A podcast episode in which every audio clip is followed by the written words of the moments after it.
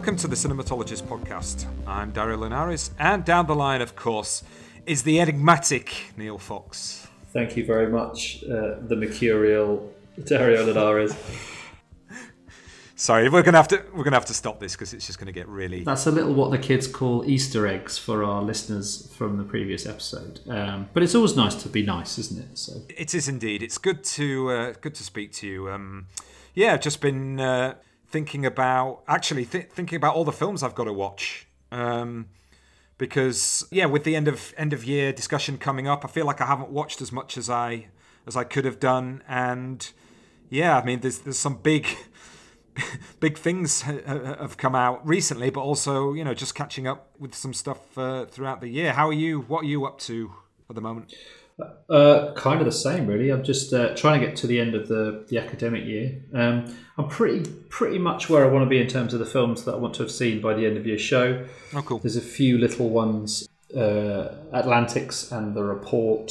Oh, okay, yeah, yeah. And uh, they've just come up on on the streaming services, so I'm looking forward to um, to catching those. Uh, just to kind of chat about, particularly Atlantics. I think is going to feature quite highly. What's on your What's on your list for for catching? Yeah, I do want to see. I mean, I, I, we, I did watch The Irishman finally, so uh, maybe we can we can have a chat about that some point and put it on the uh, bonus maybe because uh, there's a lot to say about that. I did love it. Too, I have yeah, to say, I really, I really loved it, and uh, I kind of want to say I, I want to be an evangelical about it, just to just to, almost as a political decision in a way. You know what I mean? But, but I'm not going to get into that now. But I do want to see. Uh, I do want to see Marriage mm, Story. Yeah, that'll be on Netflix before we tape anyway. So yeah. Yeah, and I I want to catch up with. I do want to see Happy as Lazzaro. I did see Hale County this morning, this evening, which I love. It's amazing, isn't it? It's so good. It's so good. Yeah, yeah, yeah. yeah. I mean, that could be on my. That could be up there on my end of mm. year best. It's in my ten at the moment. Yeah, yeah, it could be up there because I just think it's doing. So, I'm really getting more into lauding films that are doing something that I have I kind of haven't seen much of before or haven't seen at all before, and I think that does things that are so interesting and important with certain genres that I think is really really good. So yeah, those are things that that I want to catch up with in the next week or so. I've got my list somewhere, but I, I, won't go through it now. Great stuff. Because I, I do want to talk to you about today's episode, which is uh, these short interviews that I taped at Filmstock Festival. So yeah, I was thinking about what what to ask you about this because obviously this is something that's uh, dear to your heart. You've come back to it after a, a ten year hiatus. Um, so, uh, why do you start by giving us a little bit of a sort of history of of the festival? Why did you start it originally, and and you know what what were your sort of memories of that that period of its development? So, I'm from Luton, which a lot of people know. I talk about it a lot. Uh, I'm very I'm very proud of that fact, and I think we'll probably come back to that later in terms of the Lutonness of it all. But uh, I met Justin Doherty, who I do the who I do film stock with and who I make films with. He uh, he directed Wilderness, the feature that I wrote, and we. It was a weird thing, really. It was. I was studying film at university. We met Justin and I met at sixth form college, and then I went off to university, and he stayed to work at the sixth form. And uh, in my, I think it was in my towards the end of my second year, I, I, I contacted him because I needed to do a bit of editing for a presentation. I was doing a presentation on mockumentary in, in the documentary module, and I said I need to, I wanted to edit some clips from The Simpsons and uh, Spinal Tap. And I knew he, he was working at the college as a technician, so I went in, and we hadn't seen each other for a while. And on the wall of his office was this thing that just said Filmstock Luton Film Festival.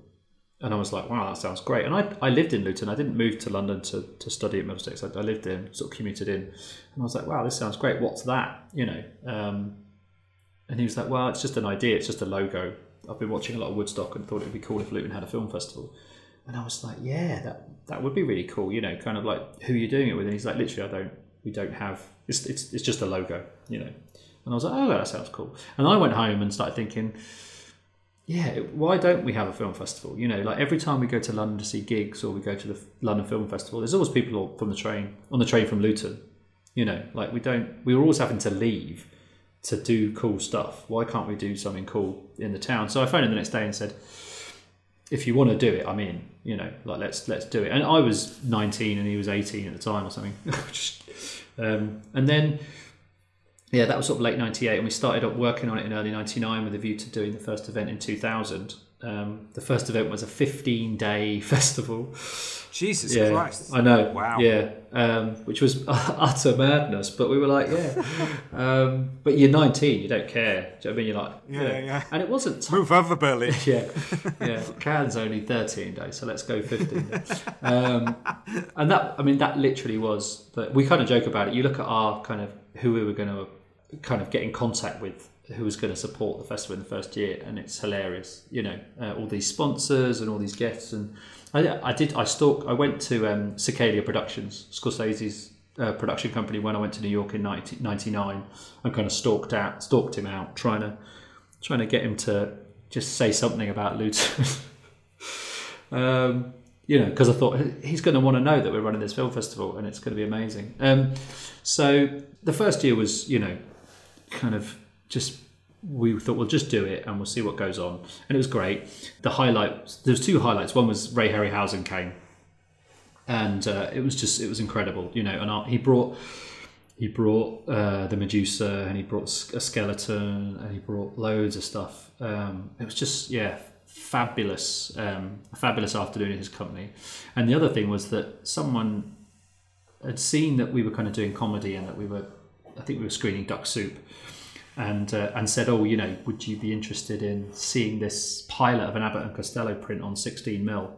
Um, that's never been screened. It's just been in a vault. It literally never been seen. This, um, and it's where a lot of their famous sketches, particularly the "Slowly I Turn" sketch, um, came from. And uh, that was amazing. Literally, when we opened the print uh, container, that was pristine, 1920 something. Print never been played. So that was those were the things that like wow this is this is what we want to be doing, you know. Um, and also the other thing that happened that year was we, we opened the, the short film program up to international filmmakers almost by accident because we were contacted by one and said are you accepting international shorts? And we thought there'd only be a few British filmmakers who'd be interested in. And uh, we were like yeah sure. And, and she came to the festival. Her name was Lisa Lisa France. She now releases films for well she makes films under the Ava DuVernay Array Now banner.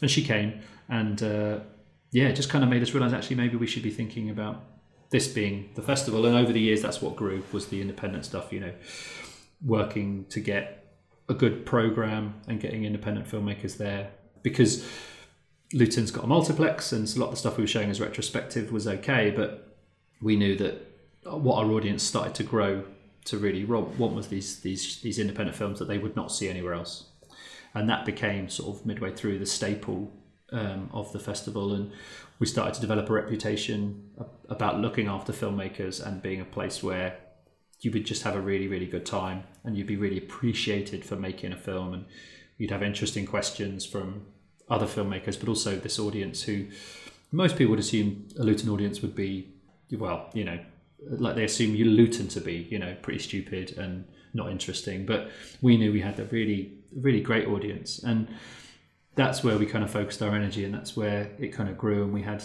a lot of filmmakers come through the festival that would then go on to other things. And the, i guess the most notable one in terms of relationship with the festival was jason reitman who came who had a short in the first the second year.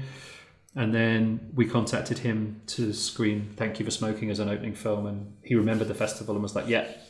And he told 20th Century Fox that he wanted to come to Luton, and they were like, "You don't want to go to Luton." He's like, "No, I want to go to this festival because they screened my film six years ago, and he came to Luton. We played uh, we played arcade games in a in a Namco uh, while the film was on, um, and then with Up in the Air, he gave us Up in the Air again and did a really lovely video intro from Cannes. Because um, you know, so it was one of those things that we the, the, the dedication to filmmakers and and to a non-hierarchical festival where the audience, the team, and the filmmakers we all hang out, we all watch movies, um, and we all have a good time. That's that's where that's what the festival reputation was, and we did it for ten years, and we finished yeah in two thousand and nine. Fantastic, and then obviously you've come back in in twenty nineteen. So was that basically just because of the 10 year anniversary, or were you just kind of like mooting, bringing it back with, with Justin for a while, or what, what was that conversation? The 10, the 2019 thing was a nice, you know, a nice thing to aim for. And in the last couple of years, we'd always talked about it, and Justin's always joking about, you know, oh, just do let's just do Filmstock next year. Um, kind of quarter serious, um, mostly not because of the work.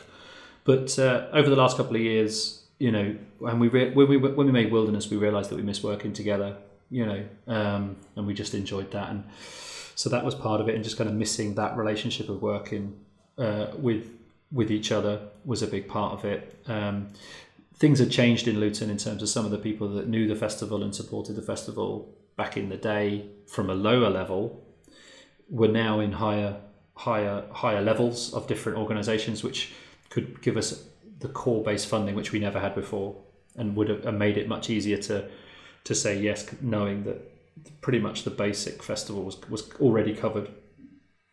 The venues had changed, so the venues that we use this time are a, a community charity space called Youthscape, uh, which is an amazing space, wasn't there. Justin didn't have the Bear Club, so we, we had we had ownership of venues this time that we wouldn't have had before. And then last year, some, there's a there's another little film festival in Luton called Bute Street Film Festival, um, which was given the title in a local article of being called Luton's first film festival, which was annoying in itself, you know, just from bad journalism. But, but what was really what was really amazing was just I, I heard about that because of the response of Luton people who'd seen it online and were like, no, no, no, this film stock is film stock is. film stock was amazing. You know, film stock was this thing. You know, and they really and it was like, oh, well, they still remember. they still remember it. You know, and with all those sort of things circulating, it was like, okay, maybe we maybe we look into it. So we did a little email to filmmakers and friends that from the past and said, you know, how would you feel if we brought it back?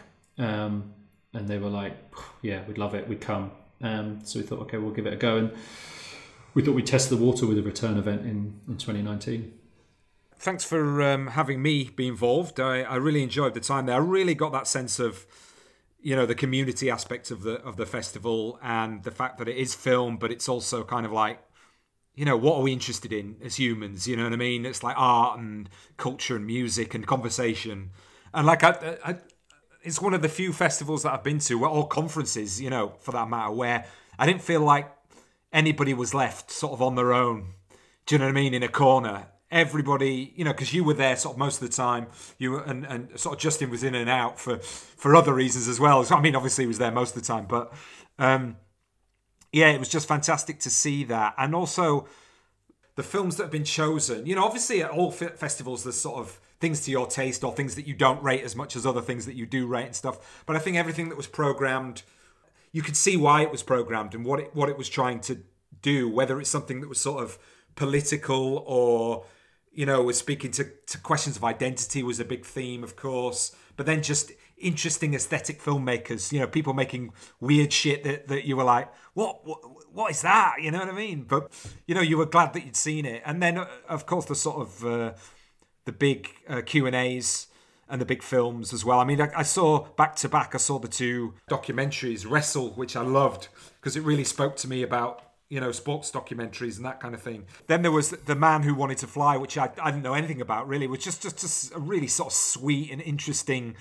uh, you know, a sort of a yarn in a way, you know, of this guy sort of dream, this old guy who wanted to become a pilot and, you know, this Irish fella and made by Irish filmmakers and, and, and that sort of brought that sensibility that you could laugh sort of along with with some of the things that were going on that, you know, in other hands you would be like, oh, that's you know, that's a bit stereotypical, but it was kind of like, you know, really amusing. And then stuff that I'd seen before, you know, the Ballad of Shirley Collins, which I know you love to death, and then Milford Graves' Full Mantis, which I really want to see. It's one I haven't seen yet. I didn't get a chance at the festival. And um, and of course, of course, of course, standing like 007, um, Bunch of Kunst, which we were lucky enough to speak to Christine Franz, who did the uh, um, Q&A for the screening, but then I spoke to her as part of the uh, part of the interviews that I, have done, which was really which was really great. So an amazing program. You must be really sort of proud of that. Yeah, no, I am. Thank you, and yeah, I'm, I'm pleased you had a good time and, and enjoyed it. Just uh, you know, I, I wouldn't have done I wouldn't have done it if you couldn't have been there, you know, and in the sense that what, well, just because you know you're one of my best, you're one of my best friends, and I love uh, I love hanging out with you, but more that one of the one of the things we had was what's what's Filmstock going to be? Well, it's not going to. We don't want to do what we did ten years ago because we're not the same people we were ten years ago, you know, and we've the, the bear club being such a big part of it was because justin built this amazing jazz club with his bare hands you know and that's been a huge part of his the last five years of his life. So it has to have a central place. The podcast is is a huge part of mine. Music documentaries you know which was a, a strand which you mentioned. And these filmmakers that came were people that i'd met in most of them i'd met in the interim. And it, it, it felt like an opportunity to to go and and, and kind of show people what we've been doing for 10 years as much as the program. Yeah i'm, I'm really pleased that you say that because that's our, our ethos has always been we watch everything me and justin so that we can stand by everything. And people have asked in the past why did you show that? And we know why. Both of us know why.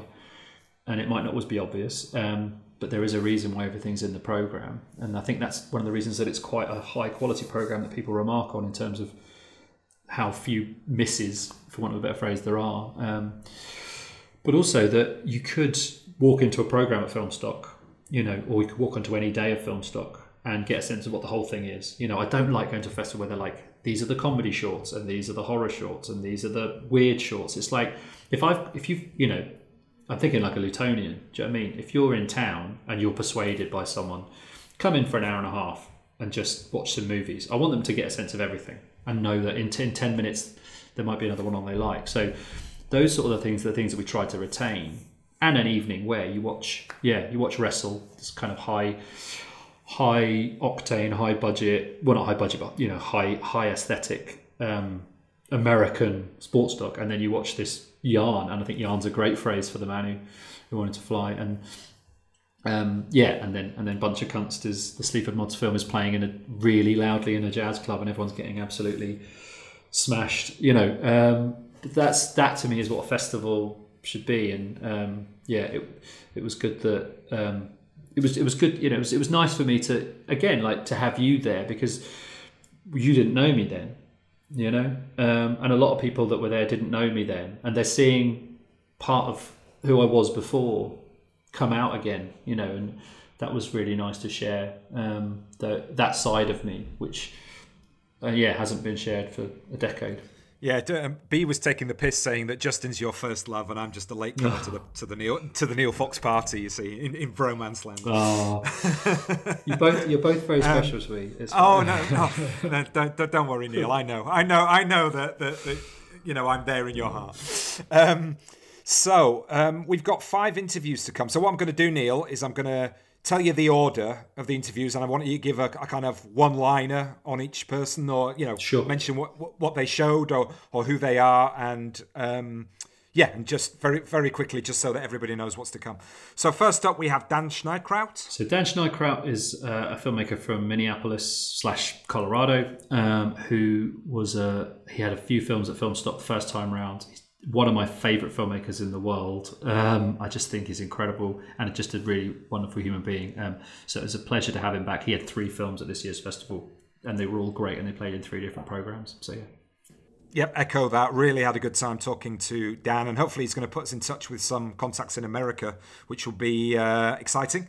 And then we have coming next, we have Christine Franz, who we mentioned previously. Yeah, Christine directed the Sleaford Mods film Bunch of Kunst. Um, I met her uh, well, I got in touch with her writing a piece on the film for uh, our, our friend Marbell and his site director's notes, uh, and we just sort of hit it off. And yeah, I was so so pleased that, that she was there, and she was on the jury as well for the doc. So yeah, great great to show that film. Uh, and after that, we have younger filmmaker Toby Matthews. Toby is uh, a graduate of Falmouth University in the yeah last in the summer. So he's just graduated, and his film Holiday is a wonderful ten minute uh, 16 mil Jacques Tati inspired short. Uh, and just a note on Toby um, and Rose uh, Mahood, um, Rose Idale, who whose films played at the festival. They were there the whole weekend, and he was absolutely. He talked to everybody. He engaged everyone. I was like, this is the kind of filmmaker you want to support with a festival like ours, where he's just. He's just again, he's interested. He's interesting. He's talking to everyone. It was really great, as from a lecturer point of view, to see him be so engaged with the festival and so yeah, just just really lovely. A kind of one of those investments you make in people that you think that you sort of see pay off in a nice way for them, which was great. Yep. And Holiday, of course, his film won won a prize. It did. Won It- the best short. Did it? It won best- the uh, Youth Jury Award. Youth Jury Award. That was it. Yeah, so which was great because I didn't even know till they till they announced it. So that was really nice. Brilliant. Uh, and then next up we have Gillian Harker. So Gillian is a Lutonian like myself, and uh, she's been on the pod from way back. Yeah, she's sec- an, uh, an, ac- an Episode two, I think. second one, episode two, yeah. Um, actress turned filmmaker, um, and this was her first directorial effort uh, called Cross, which is a really, really good, uh, really good film. One of those films where you see a film by a friend and you're like, "How's this going to Yeah, go?" thank- You know, thankfully. um, but it's great. It's really great. Uh, we wouldn't we wouldn't have put it on if we if we didn't think that. Um, yeah, really good piece of work. And um, yeah, Jill's a big fan of the podcast as well, so it's nice to have her on talking about her work rather than uh, And a Patreon subscriber. she is as well. So So uh, thank you very much, Gillian, for that continued support. We really do appreciate that. And finally, we have Edwin Miles. Edwin uh, is uh, another former graduate, but the film we showed is his MA film, um, which is about his grandmother, and he played in he played in uh, the program with Dan Schne- one of Dan, Dan Schneidkraut's films um, called Father's Day, and yeah, just really beautifully observed documentary about his grandmother. Um, uh, following her 93rd birthday when she finds out she's got terminal illness. Um, yeah, it could be mawkish, it could be sentimental, but he's just a really good filmmaker and the subject she's just there's some really interesting things that she talks about in terms of impending uh, mortality and things like that. It's just it's really lovely and really well handled. And again just great to have edwin around for the whole weekend talking about his work as a filmmaker and seeing seeing that growth in a, in a graduate is, is really exciting Awesome. So that's what you've got to look forward to. So yeah, well, I hope you enjoyed those interviews, and uh, we'll speak to you in, uh, in a little while.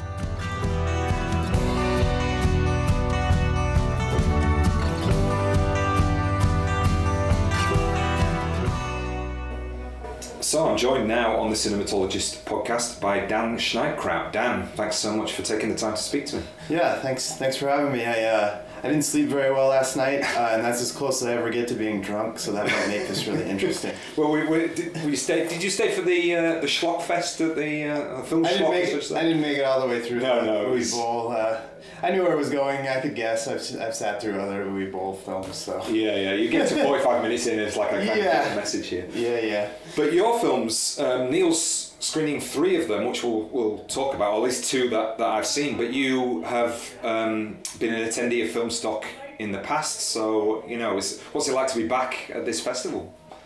It's it's great. I love these people. They're uh, Neil and Justin are uh, two of my favorite people that I've ever encountered, and they've always been uh, very supportive. Uh, I think we're like uh, kindred, kindred spirits. Uh, we, we both just uh, we love film and we love uh, challenging film, and uh, they were one of the few festivals that had any interest in my first feature and my early shorts, which were. Far from being like entertainment. They're, you know, on the video art end of things, very conceptual, Right. um, not necessarily easy to watch. And uh, I was I was very grateful that they saw some value in what I had to say uh, back then. And then, uh, you know, made it out here. We became uh, good friends. And uh, it's just, it's really cool to be back in Luton. Great. Yeah. And uh, you've got, I mean, you know, you've got a really prolific back catalogue or oeuvre, as we might say, for being really pretentious.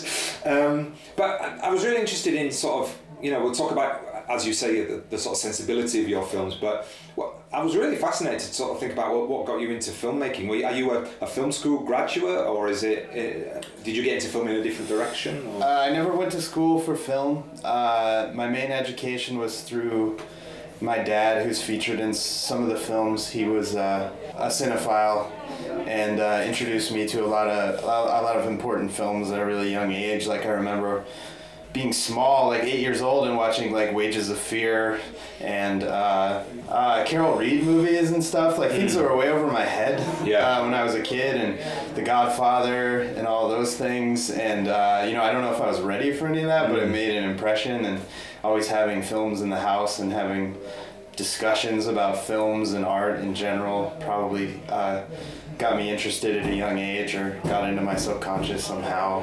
And then uh, I grew up in Boulder, Colorado, which um, the university there has a, has a famous film program. The head of the film program when I was a kid was uh, Stan Brakhage, you know, a seminal uh, experimental filmmaker. And uh, he would have programs on Sundays where he would show rare things that he made or his friends made. People that you know, people like Ken Jacobs and Jonas mm. and stuff like that. Sure. Uh, and then and then students, other things, things you wouldn't see other places, and he would speak about film. And and again, all of that was like a little bit. Uh, a little bit above my head, but uh, I still it still resonated and it was really interesting, and I was always uh, you know drawn to those things even if I didn't entirely understand. It's amazing how many cinephiles have that experience where they've been introduced to something without and just said watch this and, and not really having it explained but like it sparks something curious rather than just being you know shown mainstream movies for fun kind of thing. oh yeah. I mean they make things that haunt you and you figure out that there's that films can speak to your subconscious in a way and stick with you in a way that you can't even articulate you know? I think that's that's absolutely right. And you've got um, so the first film that i saw yesterday which you were you were talking about was was father's day which is a very sort of uh, personal film. Obviously, it's kind of uh, about your father, but I think it, it relates to some of the interest that you have in terms of this notion of where where that relates to sort of American culture. So I don't know. Do you want to set set up the sort of background to that film? Well, the film began just because I was shooting another totally unrelated film in Colorado, and it happened to be during uh, Father, the Father's Day holiday. I don't know if you guys have the same. Yeah, yeah. I don't think it's the same day in the yeah, UK, but we do have. Yeah. So uh, I hadn't seen my dad for a while. I had the camera there. I'd filmed him. I'd already made a feature documentary that, and, and he was the center of it. And so I, I, I had my camera there already. We were spending the day together, Father's Day, going to get coffee. And uh, in recent conversations, we've been speaking a lot about mortality and his friends dying and uh, I kind of secretly was hoping that that would continue while we went while we did things during the day. Like I would get a, a sense of uh, of where his mind was regarding death, mortality, his friends, all these things, and uh, he sort of like very naturally went there when we were, you know, I was just following with the camera to coffee, and all of his friends were talking about uh, death trivia and things like that. Sure. Um, and uh, you know, we just uh, we we spent time together, and how that relates to uh, you know American experience is that you know he's he's dealing with a, a lot of angst in regards to uh, his business and uh, uh, he, works in the music business and the way you know capitalism works in America is that things like that are not are not particularly valued. You know, things that I would consider a sacred place sure. are not very valuable to the progress of capitalism, especially when formats are changing uh, with music and all sure. of those things.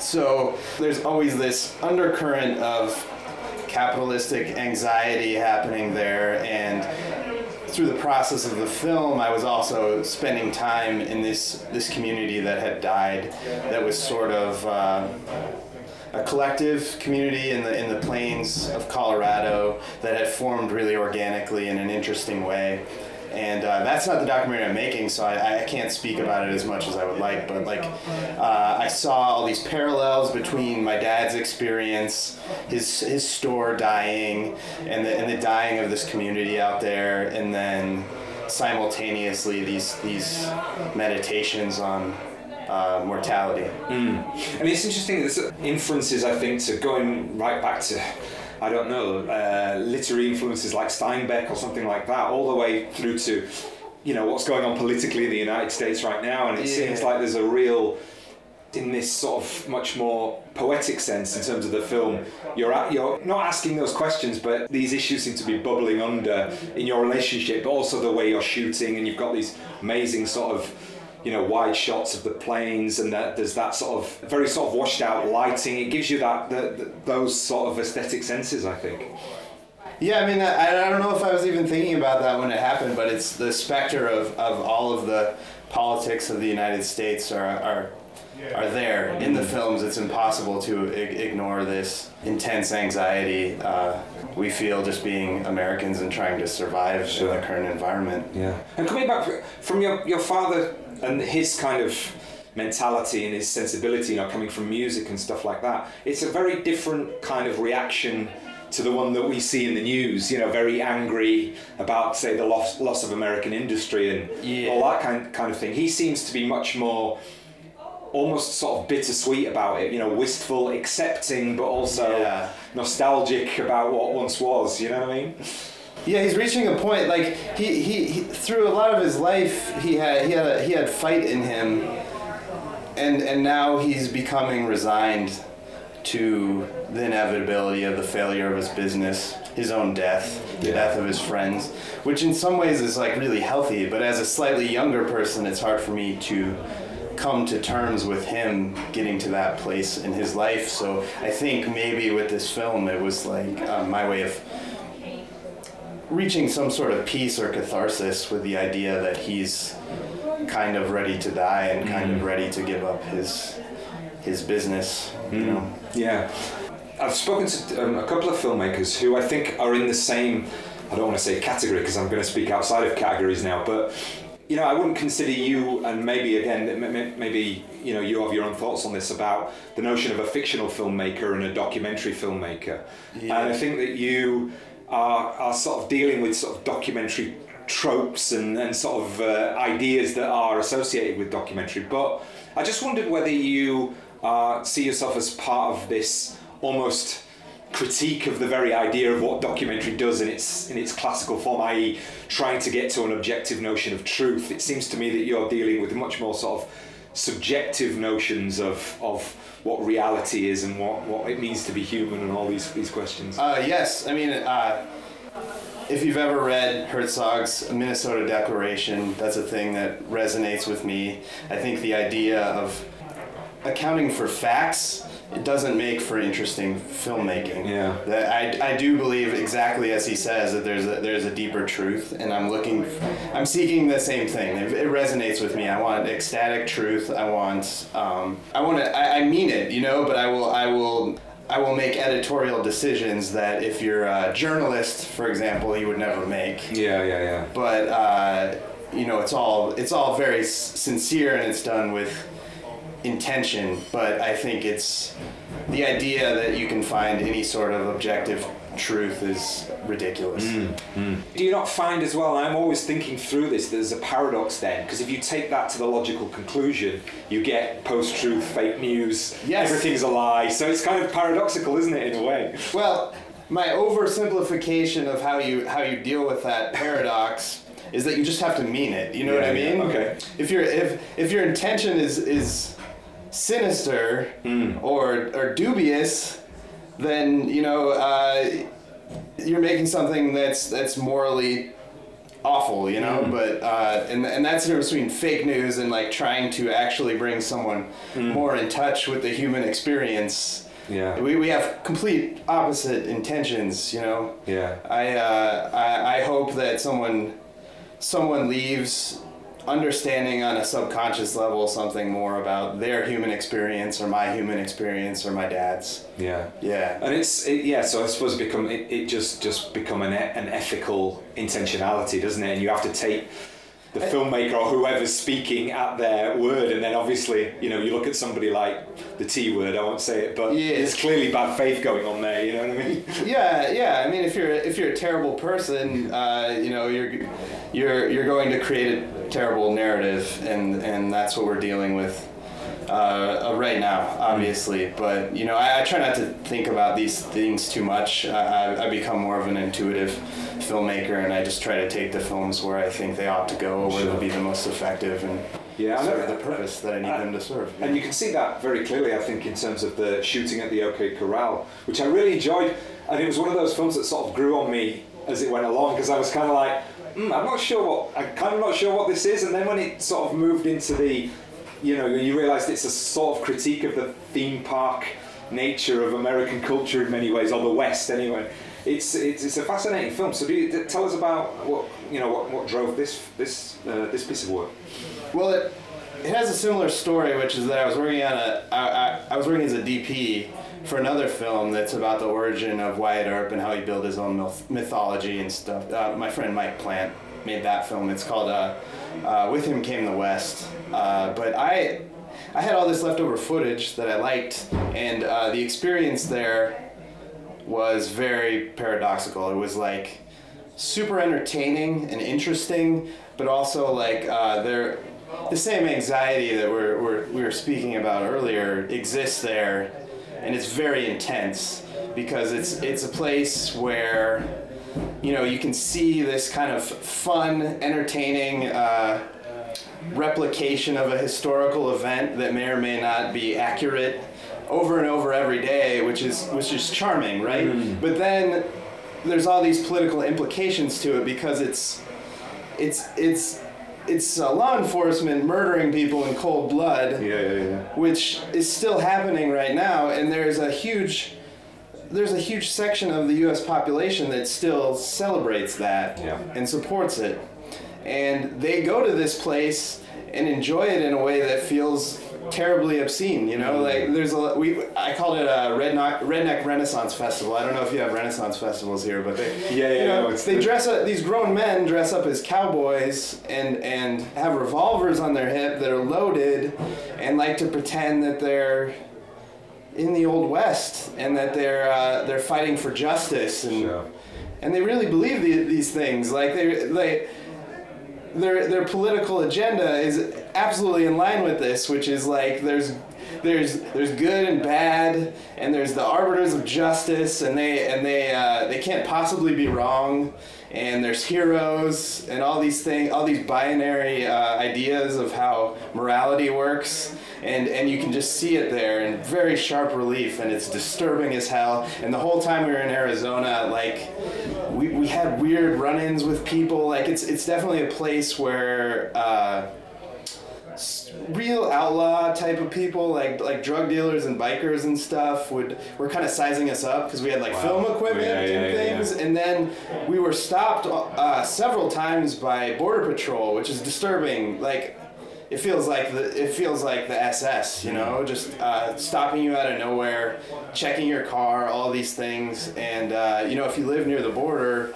Arizona, you know that is just a reality now, and it's uh, it's really upsetting. So it was interesting to explore how this place can can be really fun and really interesting and fascinating, but then also like make you absolutely sick to your stomach Yeah. because there's like also a long, long history of uh, genocide of indigenous people there. It's just like it's just generations of darkness Mm. there, and and these people go there and have fun and really enjoy it. Yeah, yeah. Uh, it's it's insane. Yeah, it's it, and it, it, it's so true as well that the you know the western is probably the quintessential American genre. Yes. would argue, and you know I think even back in the sort of seventies and eighties, there was very much a sort of concern about you know um, creating revisionist narratives where the Native Americans were given a voice and stuff like that. And it's almost as if we've gone past that. It's like, oh no, let's go back to Yeah. you know, theme park western Yes. kind of approach. And it, there is that parallel. If you think about what Scorsese has been criticised for recently about talking about the relationship between movies and theme parks. And it's almost, I, I, I sort of, that popped into my head when, when you know, we were looking at this, this theme park western scenario and, and, and how that, that does sort of sublimate all of these darker aspects that are underneath. And it's amazing how you sort of draw them out. Well, there's an analysis of this exact thing. Umberto Eco wrote a book called Travels in Hyperreality. I don't know if you've ever read it. Yeah, but, yeah. uh, Back in my PhD days. Right. Yeah. So right after I had right after I had this experience, I got that book, and uh, I mean he he explains it better than I ever could. But these are the kind of ideas that I was thinking about, like the, this uh, preoccupation with. With a reality that's that's more accurate than the historical facts of Sure. the situation, which which uh, is completely relevant to the whole uh, fake news, everything like th- that. That's basically what it is. They're recreating uh, uh, a history and and modifying the facts to be more true than true for for really insidious ends, you know. And it's. Uh, it was really interesting to read that book, and it feels prescient because it's like he, he, he's he, he's making parallels between our preoccupation with re- recreating history in the United States, you know, all the way back to. Uh, the Last Supper. You can find hundreds of recreations of The Last Supper throughout the United States, and some of them are animatronic and all these other yeah. things. And then through like like Disneyland, It's a Small World, and all these things where uh, that's considered that, that is now considered the more accurate history. It's considered more accurate than what actually yeah, yeah, happened, which is. Uh, it's a it's it's a mind fuck. It's No. it's a hell of a thing to think about, and the whole thing feels like a, a Twilight Zone episode. You know, Yeah. recreating the same murder over and over and over and over and over, and making it more accurate than the actual murder that occurred on that on that exact property. Sure. Yeah, no, it's it- it's such a fascinating subject, and I think your your work really does great job in in sort of pointing out in, in interesting ways where these contradictions lies and things that we think about, you know, as just being taken for granted. Oh, that is American culture. No, somebody has created has created that story, and it tells us something. It's an ideology. Yes, You know what I mean? it's propaganda. Yeah. Well, um, it's always really nice to get a filmmaker on with a unique sensibility. I think, and uh, we'll we'll link to your uh, to your films on the website when we put this out. But Dan, thanks very much for talking Yeah, I to us. really appreciate it. Thanks. Thank you. In June, I went back to Colorado to capture footage of a ghost town called Dearfield for a friend's documentary. I also spent Father's Day with Andy for the first time in at least 20 years. According to a monument donated by a petroleum corporation, Dearfield was an African American agricultural colony founded by Oliver Toussaint Jackson in 1910. It thrived and reached a population of over 200, but was decimated by the Dust Bowl and the Great Depression. By 1946, it had only one resident. The tradition of making black folks feel unwelcome in communities they built continues in Colorado to this day. So we're back on the cinematologist with Christine Franz, who is the who is the producer and director of uh, Bunch of Kunst, the the film about the Sl- uh, Sleaford Mods. So welcome, Christine. Thanks for coming on. Hi, thanks for having me on. Um, obviously, your, your the screening of the film was last night in the um, in the Bear Club across the way, which is the you know the, the jazz club which is associated with the uh, with the festival, of course. And I think it seemed to me that that was an amazing atmosphere in which to to watch that film. So, how was it from your perspective? Yeah, absolutely. I was uh, super happy when I found out that it's uh, going to be screened there because I think that's the perfect fitting for the film. I always intended it to be screened at, at in a sort of club situation, you know, because I think uh, that it's got a lot of energy to it and that ju- just works better in in that sort of environment and you know where people know you can have a drink and you know uh, it, it's it was really quite fitting and it was packed it Yeah. was such a nice screening Yeah, and a nice sort of uh, sort of rau- raucous in a good way atmosphere, which obviously is sort of in keeping with the subject matter. So, Yeah. tell us a little bit about the the film and the Sleaford mods and how the project came together. Because I remember maybe I can't remember if it was sort of a year, a year and a half ago when there was a there was a sort of more mainstream uh, explosion of this band. I think there was a BBC yeah. film about it and that kind of thing. Yeah. But this is very different. So, tell tell us about this project. Um, so, um, I mean, I'm a Berlin-based music journalist, and uh, I work for French and German TV um, for their weekly music program, and that's uh, how I first met them in I think 2014, which is. Uh, almost uh, five yeah it's five years ago isn't it? Yeah. so it's incredible. Um, and uh, so they came to Berlin really early on. Um, we got on really well and did an interview. And then um, after that we decided there's so much more to it. We have to find out what they are all about um, what Nottingham was like so we went Right. over there got really drunk uh, had lots of fun up there and um, yeah so it was it was and, and took it from there really I mean we, we thought we are probably gonna just follow them around for for um, the small town tour that they did in early 2015 when they were um, mainly p- playing um, places that wouldn't normally be on any band's list, Right. you know, and. Uh, we thought that's just a great concept for for for a tour. Just um, Sure. go to the smaller places, you know, where so much where there's so much love for the band.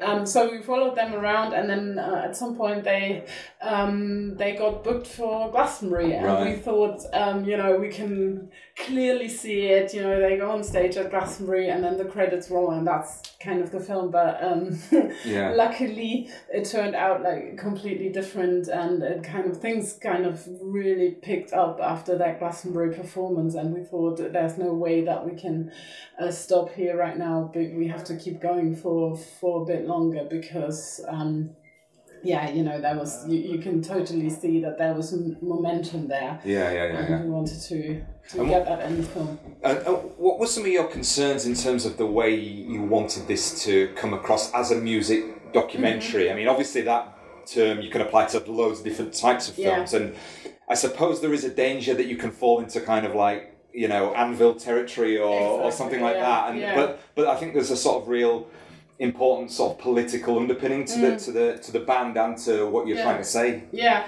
I mean, um, ob- obviously, when we, we started out, we, we wanted the film to actually reflect uh, the um, rawness of their music, Yeah. and uh, that was sort of the main idea. And what, what I had in mind was um, films such as um, "Sound It Out," Jeanie Jeanie Finlay's Yeah, yeah. film, which which I was super happy that it was programmed the same day because that was a big inspiration. Something that doesn't force anything onto you, you know, something. I, I don't know something that like people that it's it's it's not really about the music but it's more about about the people and their kind of story and that was that was the one thing. And then obviously um you know that kind of Brexit referendum looming in the background Sure. that was that was another thing I mean obviously we don't talk about that in the film directly but I think I think that kind of served served as a as a backdrop to that as well because I mean here was a band that kind of clearly put that whole frustration into into songs and and um, songs that even work um, on on a European stage even Yeah, yeah, yeah. people maybe not um, don't fully get the lyrics but they definitely they, they, they are into that kind of energy and the frustration they can feel that anger you know and I think that's what it's all about so that was kind of the idea to to make a film as raw as that and kind of try to translate that into the film So I can't not ask you about sort of Iggy Pop in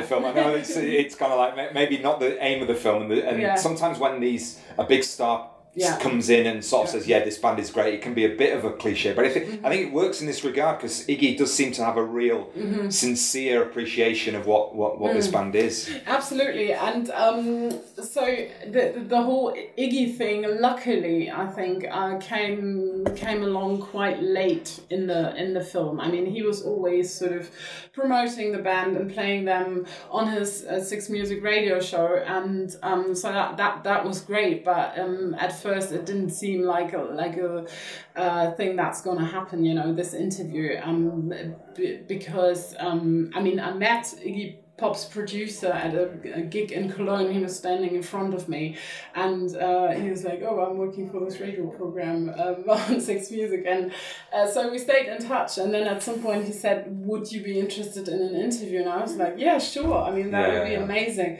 But I felt the same way. I felt like um, I didn't want want it to become a Talking Heads film where other people tell us how great this band is. Yeah, I think yeah. it's more about you really have to feel how great they are, and Yeah. you know. So um, uh, yeah, but in the end, we got the chance to interview him, and, and so we flew to Helsinki. They were playing the same festival uh, than Iggy, and uh, he was just such a fanboy, but in such a beautiful way. And, uh, it was uh, it was just absolutely incredible. I mean, I was saying last night that he, he just turned up in his yoga pants, uh, and he had Jason's book uh, ready and he was quoting from the book and it was just amazing i think he um he, he's the loveliest person you could ever imagine and he he you know he came across as a real sincere fan of their music and i think that was the beauty of it and Yeah. once we shot that interview we knew that we had like the perfect ending to the film Brilliant. Yeah. And you, um, I mean, you were saying at the Q and A last night, though, you were worried about it burning through the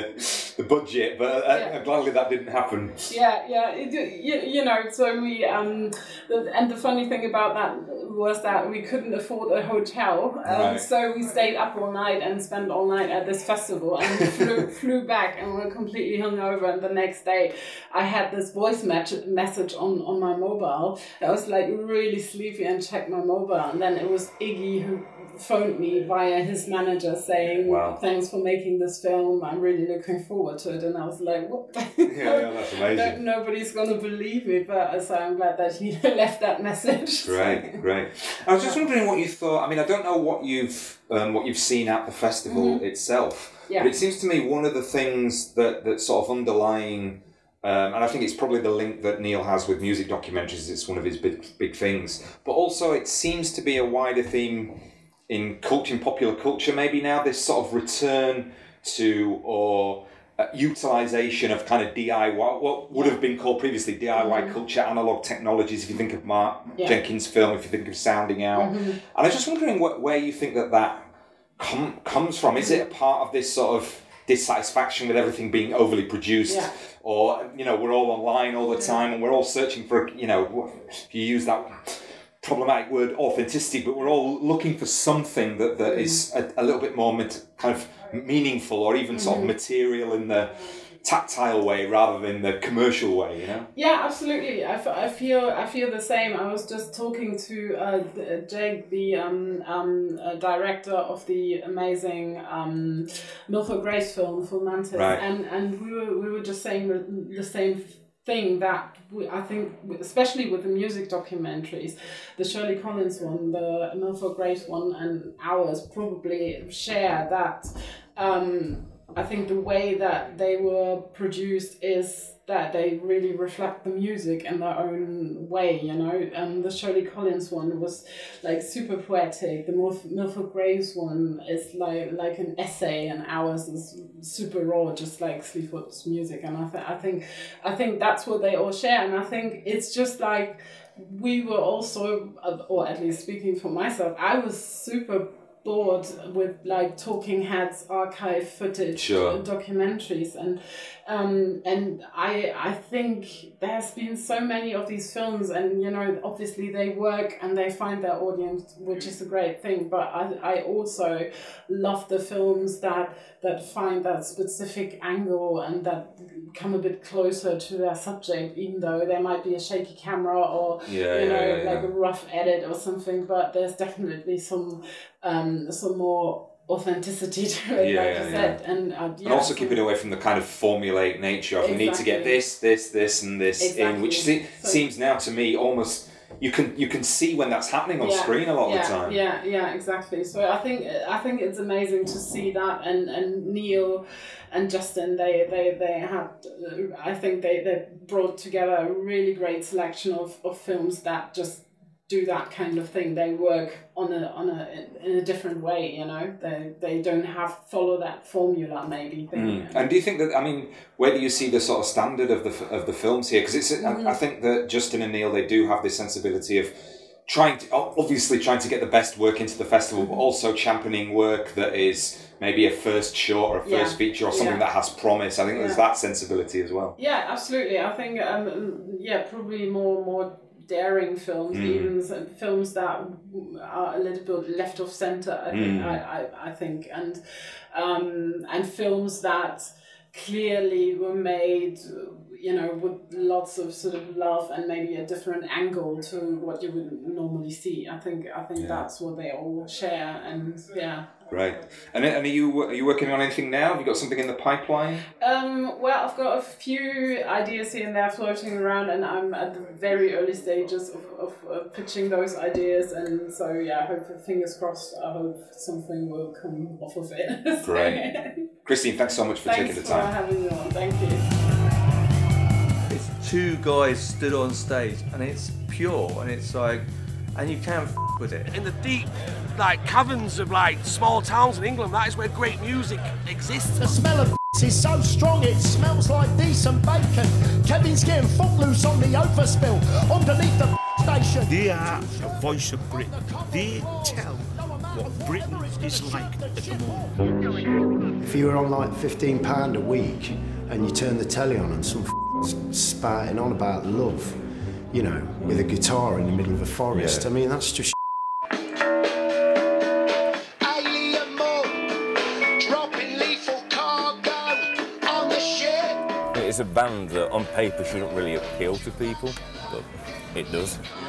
Keeping out the film. Yeah, it's a, it's a band with old men. We both felt like we've not fit in, fit in anywhere.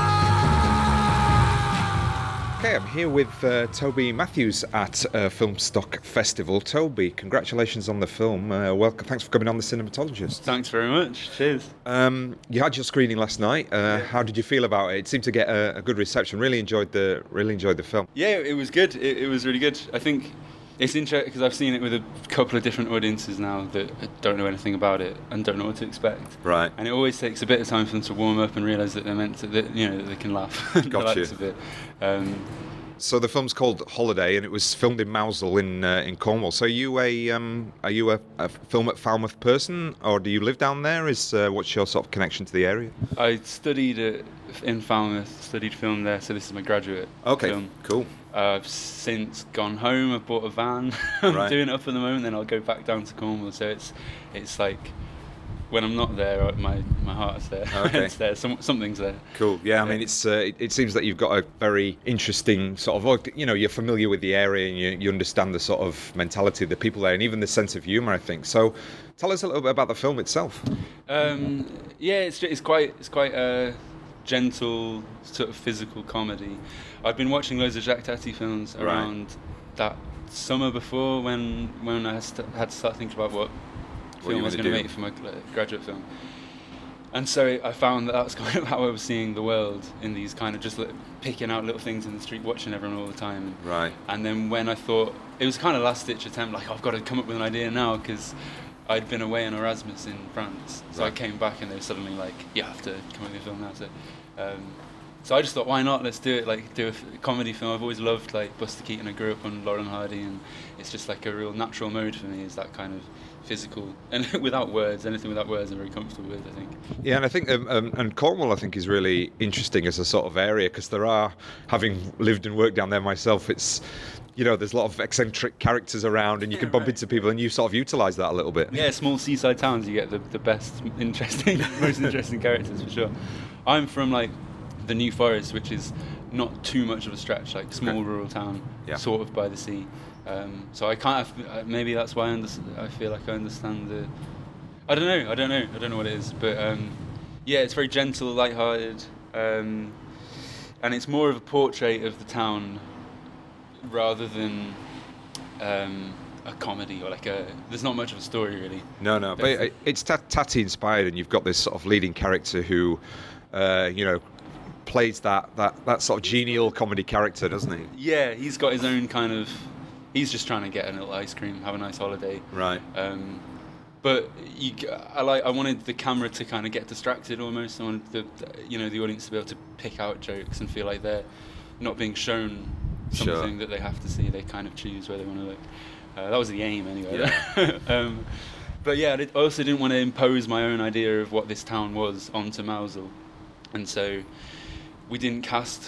We cast about five of the characters. There's about twenty or thirty people that appear in it, but most of them were just the residents of Mousehole um, that we would just run up to just before we did the shot, whatever, and ask them if they could get involved. And they're all so so up for it. Great. Quite embarrassed at first, but when when they they sort of eased up.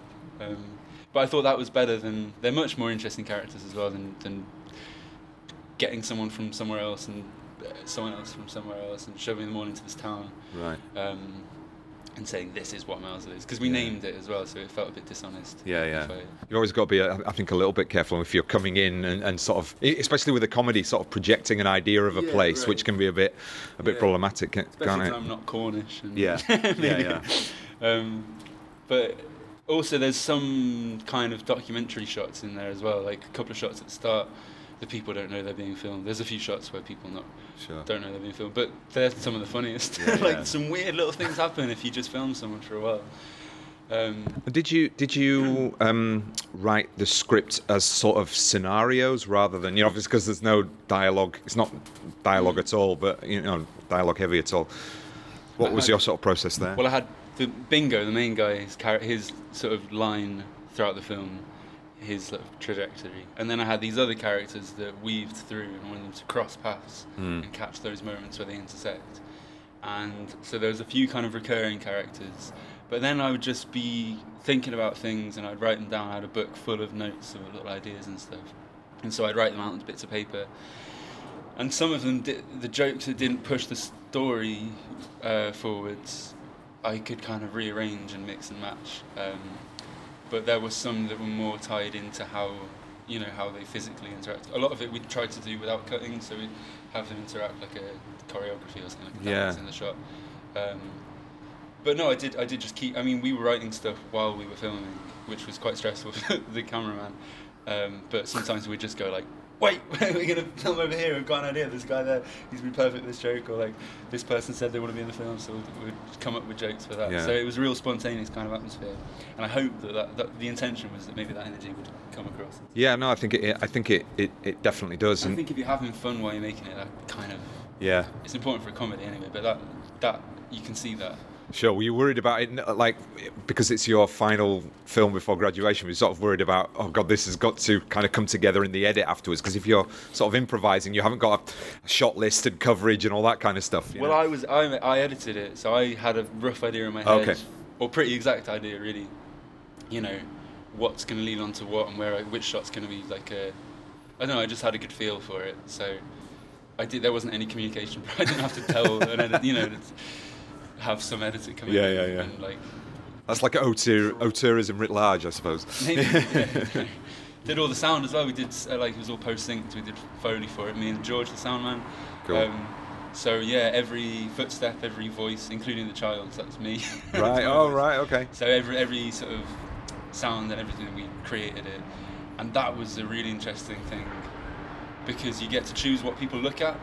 'Cause if you omit a lot of noise just put some in, It directs the vision. yeah, yeah, yeah, it's yeah, yeah, yeah, yeah. I think, I think that's something that a lot of student filmmakers kind of realise, maybe after the fact. You know what I mean? Yeah, when, yeah, when you really create every single sound, it's Yeah. totally, you, yeah, you look at sound in a totally different way. I think. Yeah, absolutely. Um, but yeah, totally glad it came out. As I said in the yesterday, that it was all we shot on film that was about 20 years old. As I Right. said, but um, so we tested one of the rolls of it, but it wasn't all from the same stock. So yeah, it's got a beautiful filmic quality. The grain texture to it is really, really nice. yeah, well, we didn't know it was going to come out at all. So the fact that there is a film, I'm just Yeah. glad of that. And, and did you have that? Was that sort of always in mind? You were like, oh no, I want to shot, shoot this on film, so it does look, it does have that kind of like old felt- French, maybe, Yeah, you know, felt, Tati. It felt right. It felt like um, I'd always wanted to try and shoot on film. I felt like if any film is the one to do it on, this seemed like a perfect.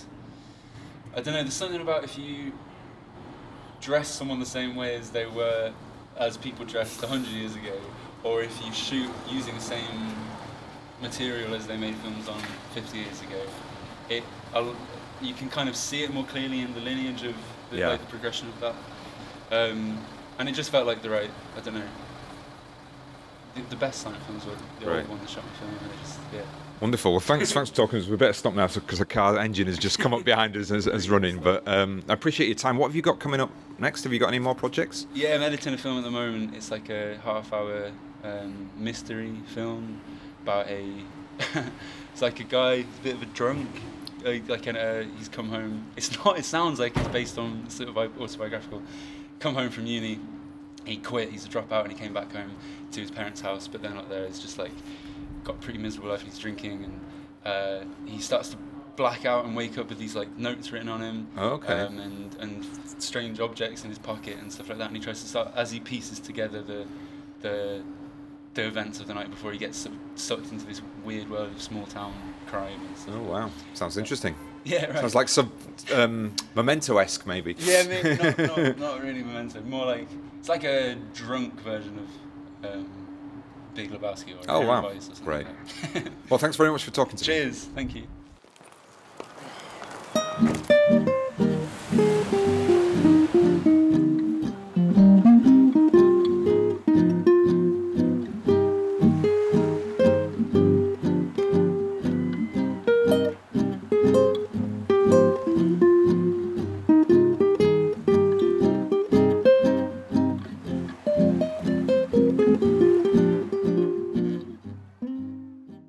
We're back on the Cinematologist podcast with Gillian Harker. Welcome, Gillian. Thanks for coming on. Thanks for having me.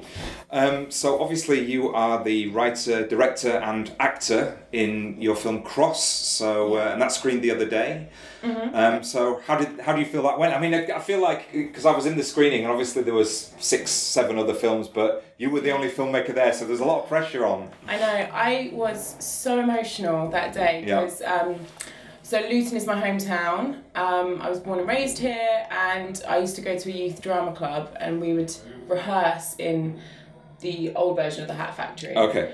Um, and you know, you have these dreams as like a fifteen-year-old, and uh, you're a bit naive as well. I think I.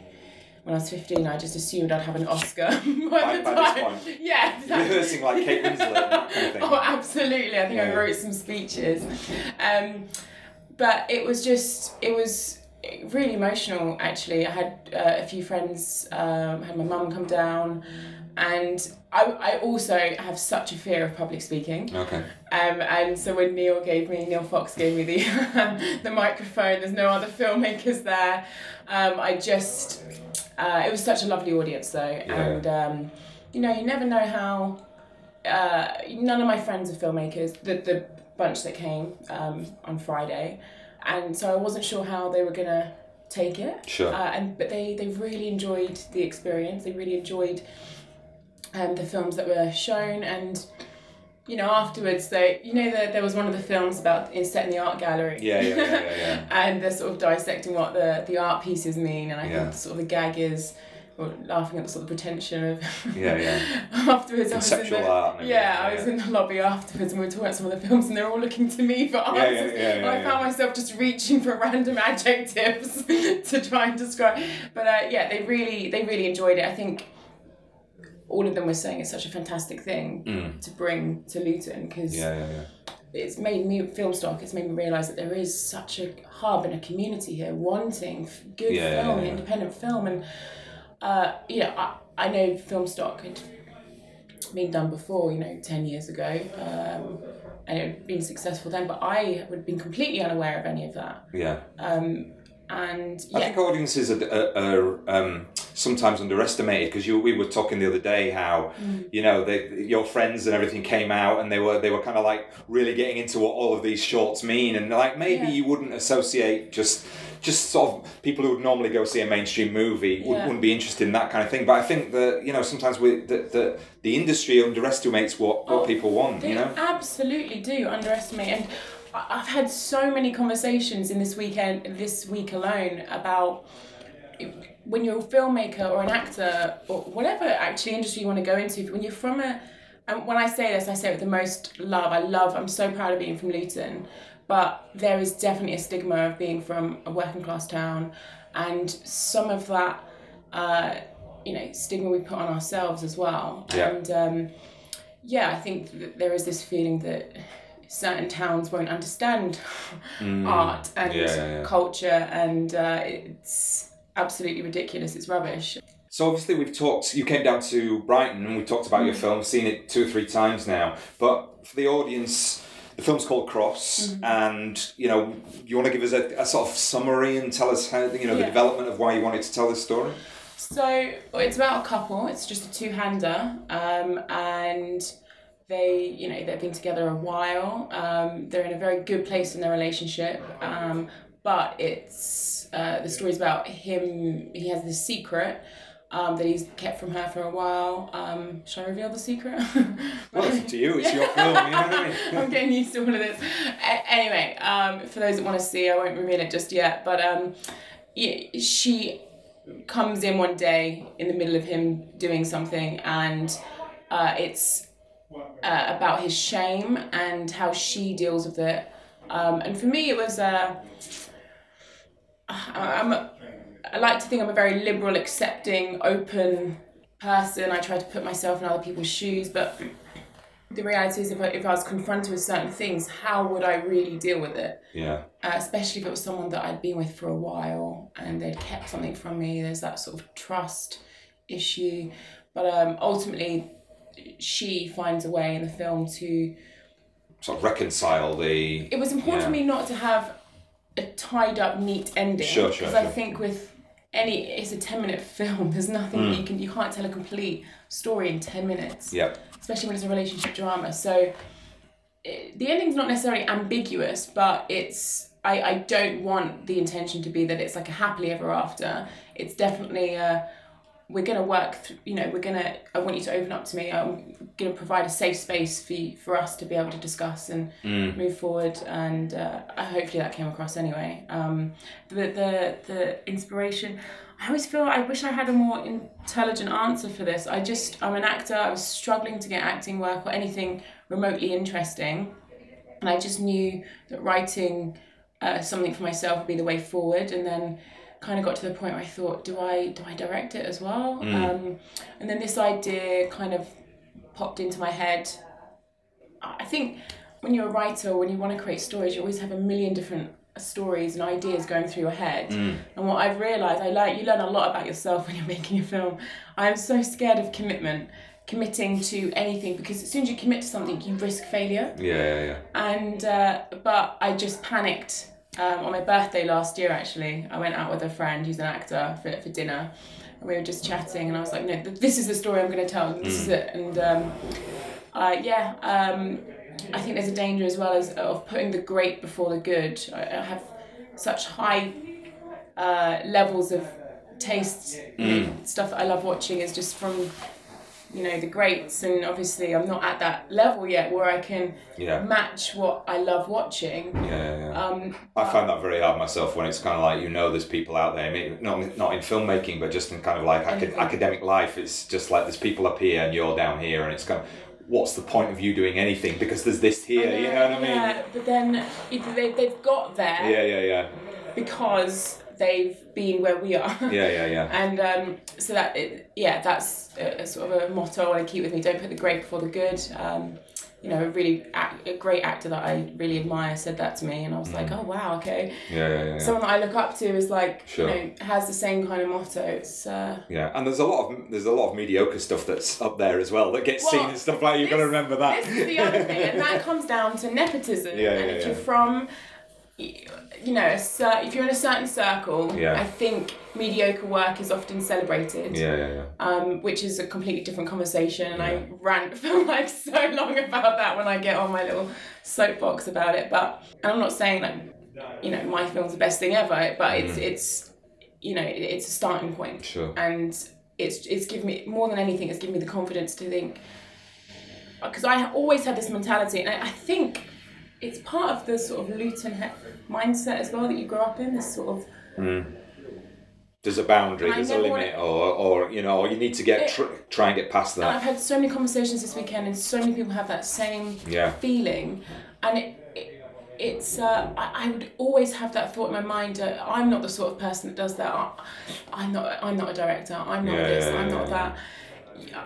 I still struggle like when you introduced me just now writer actor Yeah, yeah, yeah, I'm yeah. like oh not really Yeah, but yeah, yeah, yeah. you just have to own it and um, what other people think about me isn't my concern Mm.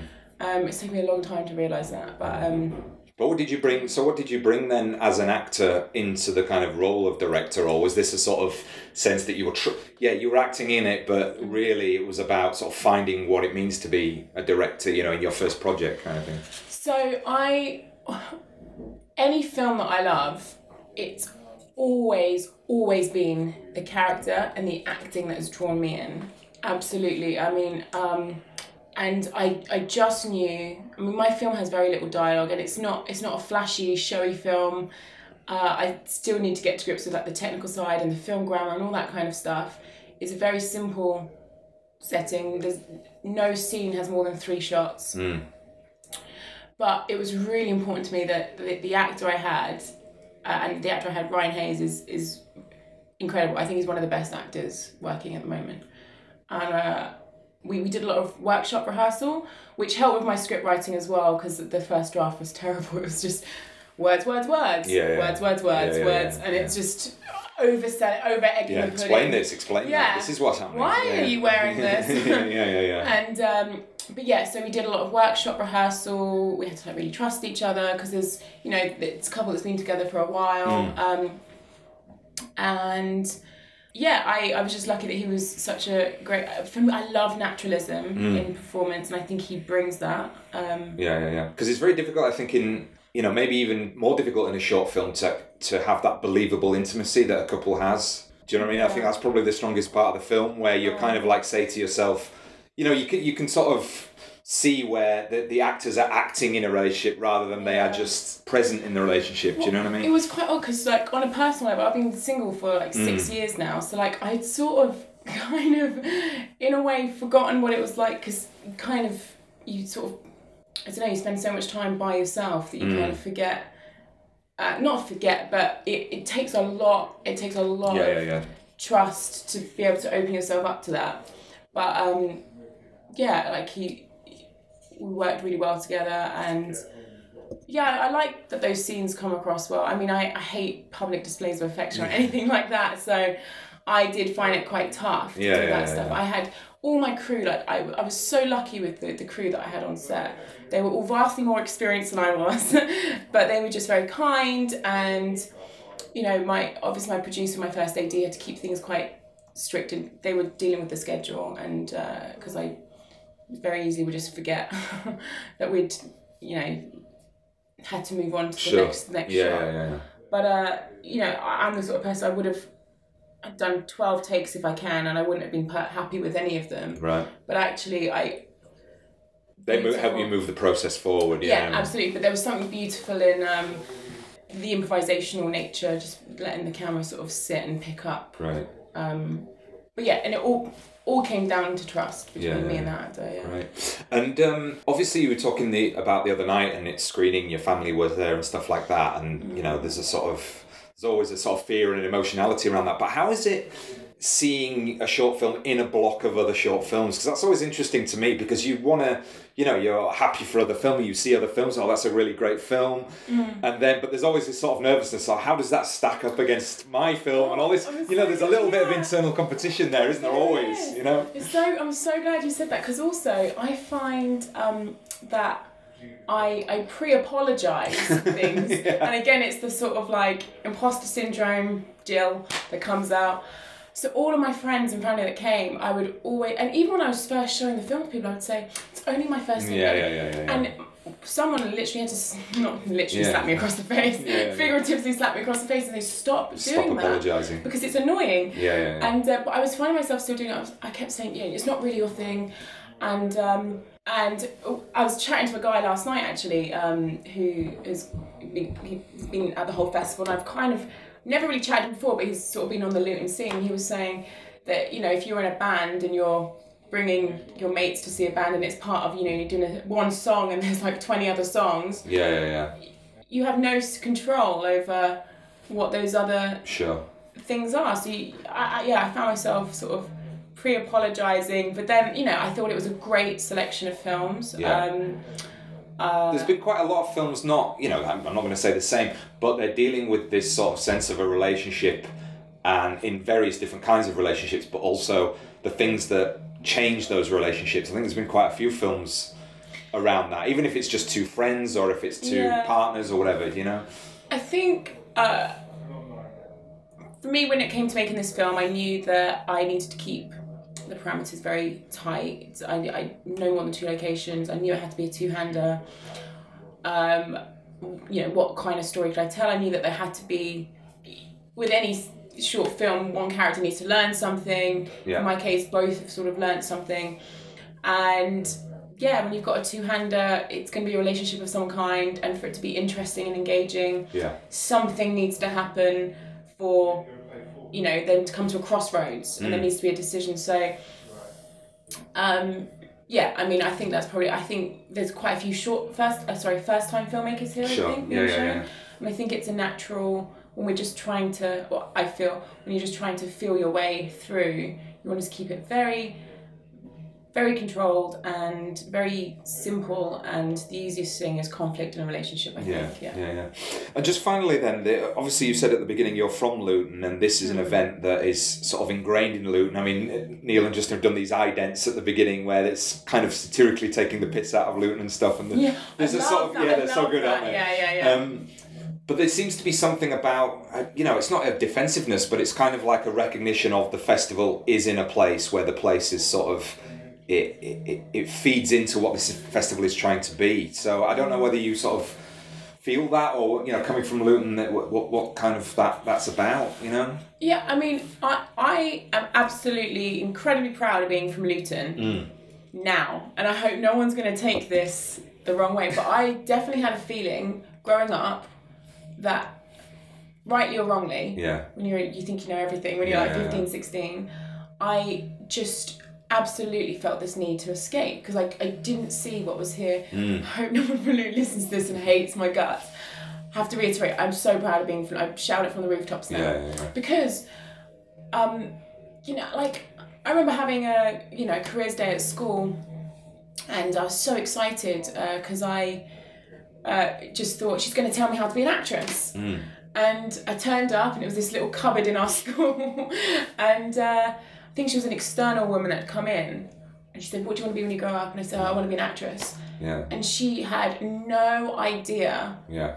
how to advise me. She, Yeah. she was fumbling. She said, "Uh, uh, uh," and she, Yeah. she suggested drama teaching. Right, Which okay. there's absolutely nothing wrong with drama teachers. I learned Yeah, yeah, I learned from drama teachers, but it's But it puts it in a box, doesn't it? Yeah, yeah. absolutely does. And she just there was no there was no uh, there was nothing open to me. It Mm. felt it was you know if you want to be a doctor, nurse, uh, teacher, and they're absolutely worth Mm. they're, they're amazing professions. But it was very different to what I wanted to do, and it felt so alien.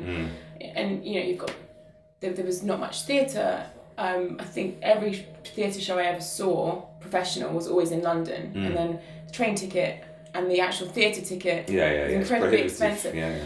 So uh, it's a very complicated issue, but yeah, there was definitely a feeling for a while among like a few of us that there was just nothing going on that was exciting in Luton, which was completely wrong because Filmstock was actually happening, Yeah, obviously, yeah, yeah, yeah. for years and years and years. Yeah. Um, and there was, I mean, I I was part of a drama club. There was, there, there was stuff going on. Um, and But you can't it, see it sometimes, can and you? it doesn't You know help I when the government like- are making cuts Yeah, to every yeah, single yeah. council in the Yeah, country. Yeah. Um, but yeah, so the, the bottom line is now I'm incredibly proud of Luton, and uh, I think there are really exciting things happening. Uh, there's another uh, Luton festival as well, a film festival that I think is at another point in the year. So um, yeah, I think there's really exciting things, and it's such it's such a great location as well. You know? Yeah, yeah, yeah. Half an hour you're in central London. Sure. Um, anyway, I'm rabbiting on, but Well, thanks very much for taking the time to talk to me. thank you for having me.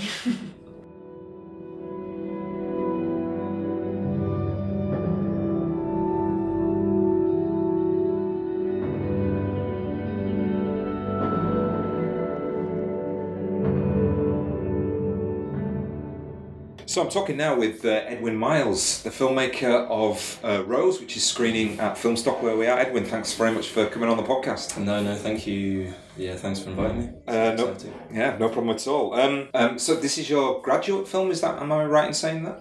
Uh, yeah, it was used for my uh, dissertation project as part of my dissertation project from the MA at the University of Bristol. So, Great. Um, was part of a practice as a research project, really. And how does that? How's that structured in terms of? Do you have to write a theoretical aspect of it and then make the film, or is it sort of back vice versa? Yeah, well, there, there, are, there are ways you can go around it. Um, due to time constraints that I had, I made the film first, then wrote a kind of companion dissertation piece. Okay. But we had to kind of approach it knowing that they're two, the two pieces work together, really. So um, we did all the research, well, I did all the research and the, th- the kind of theoretical background um, before going into the film. So I could apply it to the filmmaking, which generally is how I like to approach films anyway.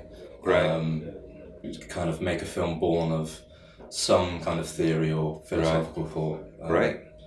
Um, and in this, in the case of Rose, it was based around kind of film composition, film form, um, and in this case, it's a combination between moving image and still photography, and the film kind of explores that and experiments with those two visual mediums. And the the rose of the title is obviously your grandmother. So, Yeah. I mean, did, were were you sort of? Did, did you think to yourself for a long time you wanted to make something about, uh, you know, because interesting, I don't want to say it's a character, but in a way, from an outsider's perspective, everyone's a character, but obviously not a character to you, an intimate part of your life. Yeah. Yeah, but I mean, I had made a short documentary called Hello Grandma about her a few years previous when I was in Falmouth, which used home video, um, and it was kind of structured around this phone conversation I had with her, which kind of explored, you know, aging, memory, nostalgia, those kind of themes. But because it was so short, I, I felt like I kind of skipped over those themes way too quickly. So I always, in my mind, I always wanted to go back to talking about my grandmother. Um, but so yeah, so that's why I went back to her because she was in my mind. I like these kind of films or documentaries that look at family members. Um, as I say, like kind of introspective, but using those people that are immediately in front of you as a way to explore yourself as well and explore place. Um, yeah, so I, I, as I moved to Bristol as well from Falmouth, um, and I live in the West Midlands, is where Rose is set. So I was going through this whole kind of time where I didn't really know who I was, didn't know where I belonged, didn't know, you know, I missed Falmouth, missed home, was enjoying Bristol, was getting prepared to move to London. So this whole kind of, I was looking back at myself, seeing like who I, who am I, which kind of just gradually led to, or naturally led to my grandma. Um, and yeah, I mean, seeing her as a character, I kind of like that audiences do that. Yeah. You know, I don't, I don't want it to be this perceived as a home video. Sure. I want it to be seen as like a, a film in itself. And what were the things about her that you thought, oh, actually, this is going to be interesting to an audience outside of myself? And were you ever sort of worried, though, that you were kind of like, well, this is just my grandma and I'm interested, but why, why the hell is there anybody else going to be, you know? Yeah, that that's probably that. I was very worried. right. there, was, there was one that was a huge problem for me to kind of get over that barrier. Yeah. So I love these kind of films that look at family members. Um, I can't remember the title of one, but there's one by a British filmmaker who made one about her grandfather, but found out sh he was like this the most famous musician in a, in Africa or whatever. Okay. So obviously there, the, the grandfather's famous. That's why it's important. Yeah. And I like Chantal Akerman's No Home Movie, um, which is just about her mother. But I think it's I think it's her last film. Mm. So obviously Chantal Akerman is a hugely Yeah, renowned yeah. filmmaker. So that's why that's So they can get away with that easily enough, yeah. um, so that's why we're interested, is because these people are already culturally important anyway. So I was like, what? And there was no kind of context really or anything to kind of explore in my family, but I always wanted to look at my family because yeah, I find them interesting. Um, but I don't know, as, as, as, a, as a young person trying to make films, try not to let it bother me too much. And one thing I try and kind of think when making films is, you know, make, make the film for yourself first. Mm. If, if you can enjoy it, there's going to be a handful of other people that can, can enjoy it. And I mean, yeah, I love my grandma. She was well loved in the community anyway. I kind of just hoped that could translate. Yeah, and I think that one of one of the ways I think that does make it work is that you're not doing a sort of it, it it's not configured around a specific event. Although there are, you you know, there's an important event at the heart of it, mm. but it, you know, it's not chronological, not linear in that sense. It's sort of doing that thing that you're talking about in terms of wistfulness and, and dealing with like fractured memories or memories that, that people have that are personal and where do they come from and and how much do they correlate to a an objective reality? So I, I suppose it's sort of dealing with a lot of those those issues that documentary has as well Yeah. in terms of what is the the truth of a document. Um, and and obviously you're saying that you're you're basing this on a sort of theoretical background. I mean, what's your sort of feeling about the ways documentary, particularly in today's age where everybody's got a, a camera on their phones and stuff, is, is documentary kind of like something different perhaps in terms of this aspiration to a, an objective truth? Or the, you know, the, the problems with that even trying to do that? I mean, it's, it's always going to have issues with that. Um, but I feel the idea that everyone's a documentarian, I don't, I don't know too much whether Mm. that's true. Um, I feel like documentary know, what what is documentary? Um, so I saw Rose more as like this meditation on these themes, and for me, it's more like an archival film. Right. For me personally, 'cause Sure. obviously it's it's a family archive. But to an audience member, that probably that's not going to be what it is. Yeah, yeah, Um, yeah. Then it's going to be a documentary, or some kind of yeah meditation on themes of aging and memory and death and all that stuff. So even within Rose's context, it's it kind of is a documentary, but plays on other things as well. So, Mm. um, so yeah, yeah, I don't know, I don't know if that. No, no, it's probably an overly elaborately worded question there on my on my part. One of the things I really liked about your grandmother, one of the things she said that sort of struck me was that getting to different ages and stages in her life and kind of realizing, oh, there's something new being sixty, there's something new being seventy. Yeah, yeah. It's not kind of like it's just this grad. You know, you tend to think when you're younger, maybe oh, it's this gradual de- decline as I get past thirty-five, it all goes to shit kind of thing. Mm. But that was really interesting, and I just wondered whether there was anything in the document in, in filming of the documentary that that came out of your grandmother or the way that she is that surprised you and sort of made you think, ah, actually, you know, you think you know these pe- the people who are intimate to your lives, but but the actual process itself may have brought something new out. Um, I mean, I, I, knew her very well, so I mean, going into it, no, I don't think anything did surprise me. I mean, the way she dealt with her, she she has an illness. Um, she was terminally ill at the time I was filming it, and the way I always knew she'd she'd had accepted it. Um, but obviously, me being her grandson on the other side of the camera, I thought that would affect her more. Yeah, yeah, And I yeah. thought it might be a bit more emotional. Yeah, yeah, yeah. Because this, I think, this was the first time she saw me, having me known that she's going to be ill, that she was terminally ill. Right. Um. So I, I, I expected her to be a bit, yeah, be a bit more reserved. Maybe talk about it a bit more. Maybe try and make me feel a bit more Yeah. comfortable.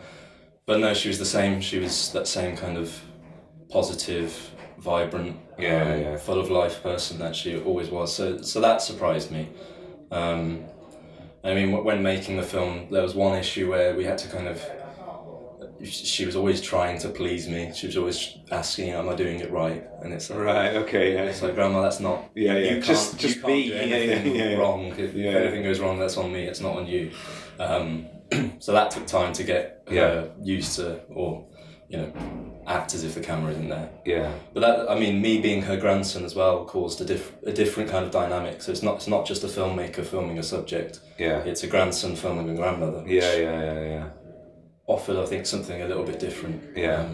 Because she was even more aware that I was Mm. there, and my brother did some of the sound recording on some Right, as well. right, okay. So there was this whole Yeah, no, it's, uh, you, just what you're saying. there, It makes me think that there is some kind of unique dynamic. I think between grandsons and grandmothers, and I don't know why, because I do feel it myself.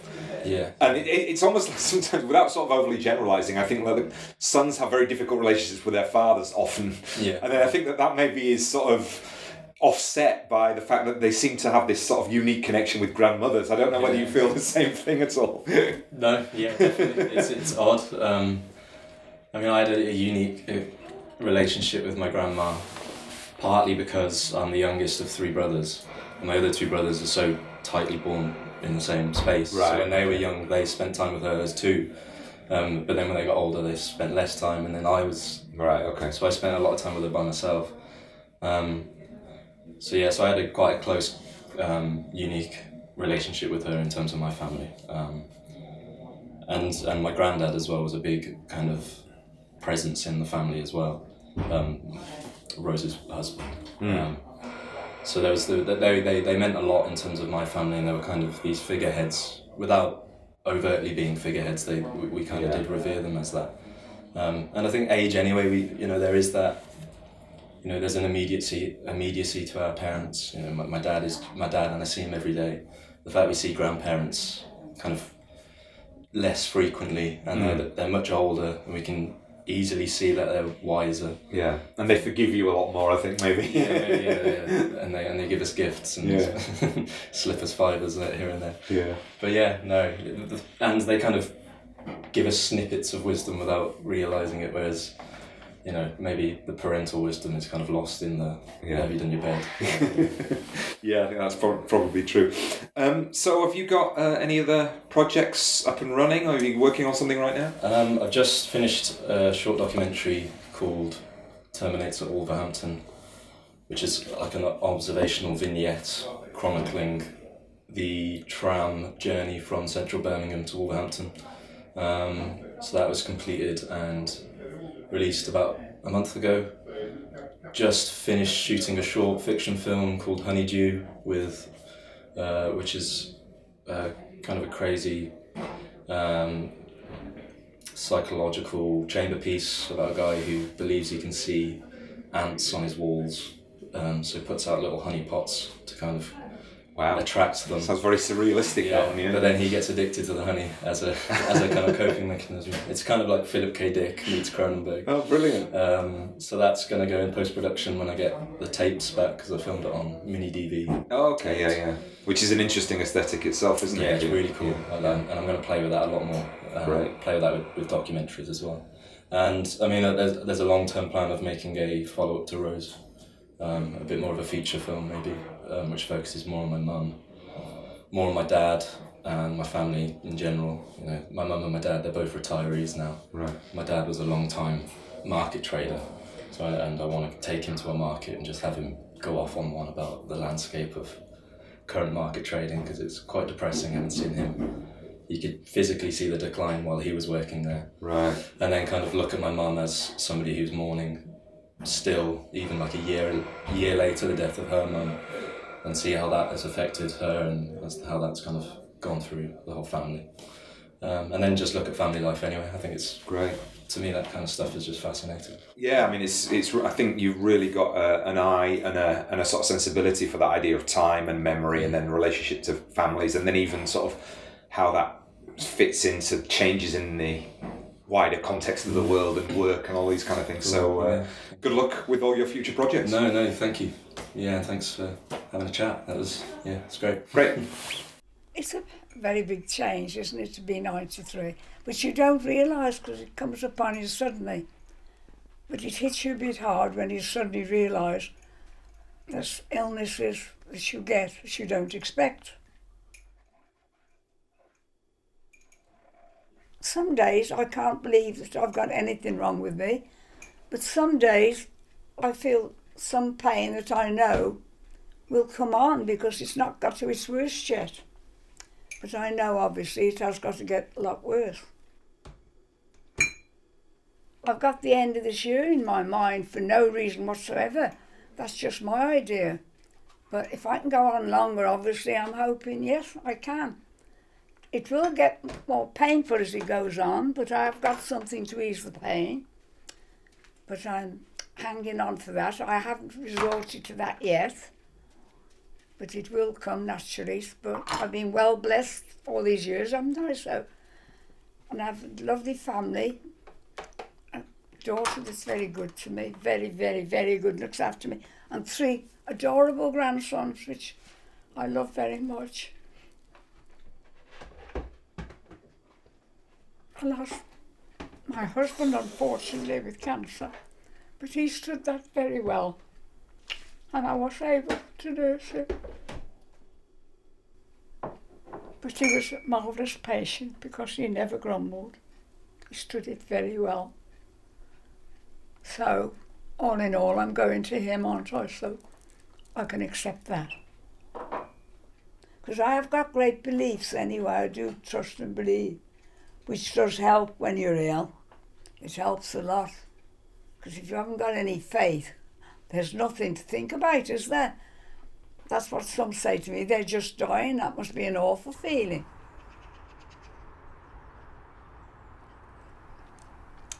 You just have to accept it, really. They all keep saying, and the and the nurses when they come, they can't get over how I have accepted it. But although it was a shock, in a sense, the shock was saying they couldn't do anything. But it's funny that I could accept it. But I think you work yourself up to it and and you get ready for what comes along. As long as I can hang on, I'm going to hang on, aren't I?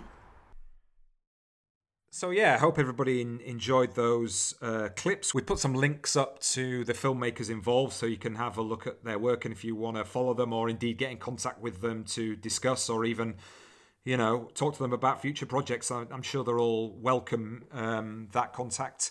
So Neil, it was really nice to sort of hear you guys speak about you know the festival and and its importance to you guys individually and then what and what what you think the relationship is to to Luton itself and and you know it was a really nice atmosphere with the uh, the final film the the Sword of Trust which which I think was a perfect final film to end on you know what I mean? It was just really funny and not too you know not too heavy but funny in a kind of like yeah we're all having a good time kind of way.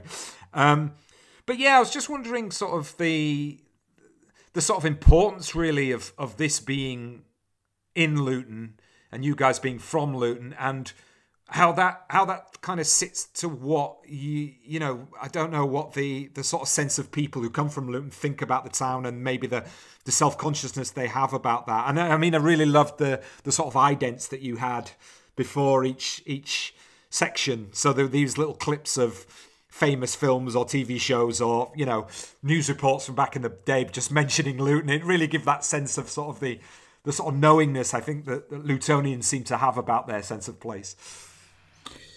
Yeah, I think it's it, it's really it's really important to us that that the, the Filmstock is in Luton, um, and that I guess more broadly that, that that Justin and I do stuff in Luton and have always done stuff in Luton, and that Luton is at the heart of what we do because it's you know I've spent six, I've lived in Cornwall for six years and I've spent six years essentially well I've spent my whole life defending Luton but you know um, but I've spent six years kind of defending it from this thing of oh you escaped Oh, you yeah, know, yeah, yeah, you're, and it's like well you know and have you ever been? Oh no I've been to the airport you know and there's there's this idea of Luton which is you know often true you know I'm not um, I've never been one to say oh Luton's amazing and it's you know like it has problems it has issues it has a history but it's not what people think. I mean, I think everywhere's like that, but Luton gets a really, really bad rap for being, you know, a terrible place with terrible people and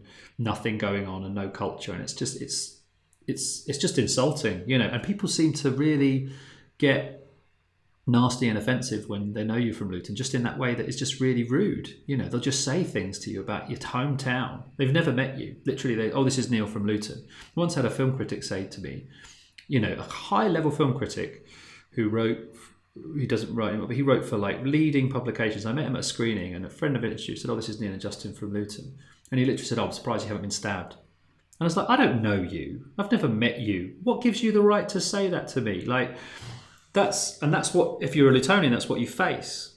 That's what kind of drove the festival's start. Was actually we can have a world class event in Luton. You know, we can show the world that Luton is is not what you think it is and we know that the people here are nice, good, interesting, smart, thoughtful people. And if you're not on board with that, then that's your loss, really. And a couple of things that people have said who haven't been to Luton, you know, came to the festival, have said, you know, I was surprised that this happened in Luton. And you're changing people's perceptions of what a town is and what our town is. And I've missed that, you know, living in Cornwall. I've missed the people. I, I really miss Luton, you know, like, makes me sad when I go back and I look at it because it's not a very attractive place, um, and it, no one's ever cared for it in terms of a civic sense of pride. But the people are amazing, and to see those people again and to have them come out and to spend time with them was just thrilling. In 2005, we did a Joe Strummer Film Festival in London, and we we got we were at the Curzon Soho, and it was like a four, four day event, five day event, and it was successful in many ways, you know. But we were just like, oh, this, I don't want to do stuff in London because people came for the screening and then they left you know, and they, no one talked and no one hung around and no one was interested in knowing who anyone was because it's different, you know. And I, I realised that there's nothing wrong with that. I go to events in London all the time when I'm back and I love it, but there's something about the fact that Luton doesn't have anything like this that makes it work, and that means that people will literally just rock up and talk to anyone.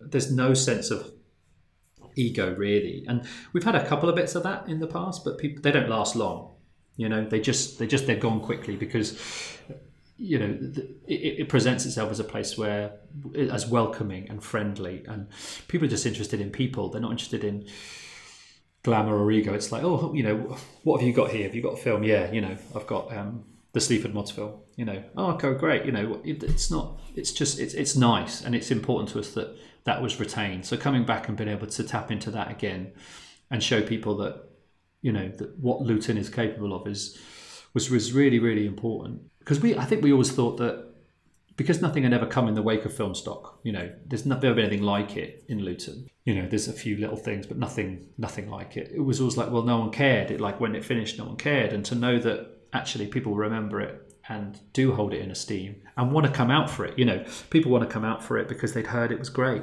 You know, a lot of the filmmakers who came this year hadn't played before, but they they admit they wanted to play Filmstock, and it hadn't been around for ten years, and that says something. And that's all tied in with with Luton. I don't think it would be the same if we'd have done it anywhere else. Brilliant, yeah, and the great. I mean, the venues themselves were really, really good. I think the three venues just sort of, you know, did slightly different things. It's really interesting how how venues sort of make a make a festival. I think the time. I mean, it's like you know, I mean, sort of comparing it to, to Berlin, but like half the half the beauty of Berlin is just bombing around to these different amazing cinemas. Do you know what I mean? It was just nice that yeah, you had the sort of communal space and and the having the the food on site and you know you could buy a pass for food that absolutely brilliant really good just a word on justin because you know we were having a joke beforehand but you know obviously he's you know your your sort of friend from from way back in terms of organizing this festival but you know what what what does he sort of how do you guys work together what's he you know how do you sort of I don't know, sync up in terms of getting everything done. And then how much did um, his partner having a baby the day before, or was it on the, the morning of? I, could, I, I didn't even know if it was the day before, the morning of the festival starting. Throw a spanner in the works. So yeah, he had um, him and Kate had their second child, uh, Ethan, about three o'clock, I think it was, um, on the day that the festival started. So Dan Schneidkraut and I had got popped out to walk my dog Bailey, um, and yeah, I got a call saying it's happening. You know, everyone was fully aware that this might happen. And when we when we were kind of getting ramping up the organisation, he said, you know, uh, Kate's pregnant, and if, if if the baby comes at the same time as Izzy, they're first, then it's going to be right in the middle of Filmstock. So we were like, good to know. Uh, and he said, and, and in classic Justin fashion, he said, so I might I might miss a few hours. Um, and you just think that's you know uh, insane and amazing. Um, and uh, yeah, so so he, he he missed the opening, which I know he's very unhappy about. Just from a, logistical point of view, he'd be very annoyed that he couldn't make that work, and because you know the, the panorama that we showed about Luton from the late from the mid seventies um, was something that was you know he he kind of discovered. Um, through a sort of lot of local connections and was really, really wanted to show. Um, but he was back there by the time Eddie Gomez was playing jazz for the second time for the second set at the, the Bear Club. So he missed, I think it was seven hours. I totted it up. He was away from the festival, and then he was there for the rest of it. Apart from a little bit on Sunday morning where there was, yeah, he he missed uh, he missed something else because again it was a super busy week of. Uh, kind of a momentous week and not all good uh, for him in terms of family. They had some very bad news um, from Kate's side of the family on the Monday, when we were kind of ramping up to work on it, and then so he missed something. He missed a bit on because of that, um, which which was uh, just as an aside was kind of the festival did remind us that you know it's 10 years you know and that life has changed for a lot of us and there was a lot there was there was we went through the nostalgic photos and some people aren't with us anymore and that was sad you know you realize that a significant amount of time has passed so yeah, and, and those things were a kind of a reminder throughout. You know, the baby and, and the other news were just a reminder of life. Everyone's ten years older, kind of thing. Um, but in terms of how we work together, um, it's difficult to the, the delineation is is kind of not always clear. Um, what's clear is that Justin kind of Justin drives most of the vision stuff.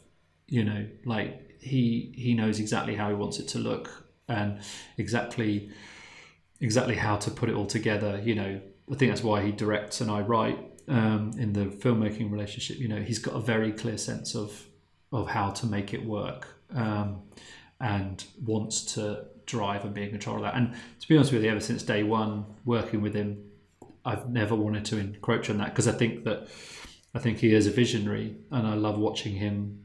You know, I love just watching him kind of put something together and he works very closely with our designer Chris, who did all the branding for. Uh, well, he did the branding for the venues when the venues were made, built, um, and has done the branding for us and the design for us, the graphic design for everything going way, way back. So he works very close with him on kind of doing that, and then I just kind of basically say, "Yeah, this looks amazing. Let's do it." Um, so what we kind of how we divvy up stuff was different this time because we don't work together. Um, but generally, it's it, it's everything's done together. Decisions, all decisions are made together, and I can't keep up with his ideas. You know, I just that's the thing is that he's got so many ideas about everything, and you know, like the idents and things like that. Just he was like, I'm going to do this thing. And I'm like, okay, great. And then, he, and then I see them, and I'm like, you know, a week later, and it's like he's already he's you know he's had them edited and he's spoken to Chris, and Chris has done the thing, and then Stephen Worsley, who's our editor on Wilderness and, and other things, just says put that. I was like, oh, it just looks great. So he just work. He just he's he's he just lives and works at a such a such a pace. Um, you'd have to ask him what I bring to it, but I, but you know I know my value in it, um, and uh, I know what I do that that kind of that makes films not what it is. Um, It seemed to me that you were you were more sort of like with with people, let's say. Do you know what I mean? You were like whether Yeah. it's filmmakers or whether it's the staff, just making sure everybody's kind of like looked after, all right, doing what they should be doing, that kind of thing. Yeah, there's a lot of management. It's weird. What's weird is that Justin didn't want. Justin wanted to do more of that this time because in the old days he would project. He would literally project everything.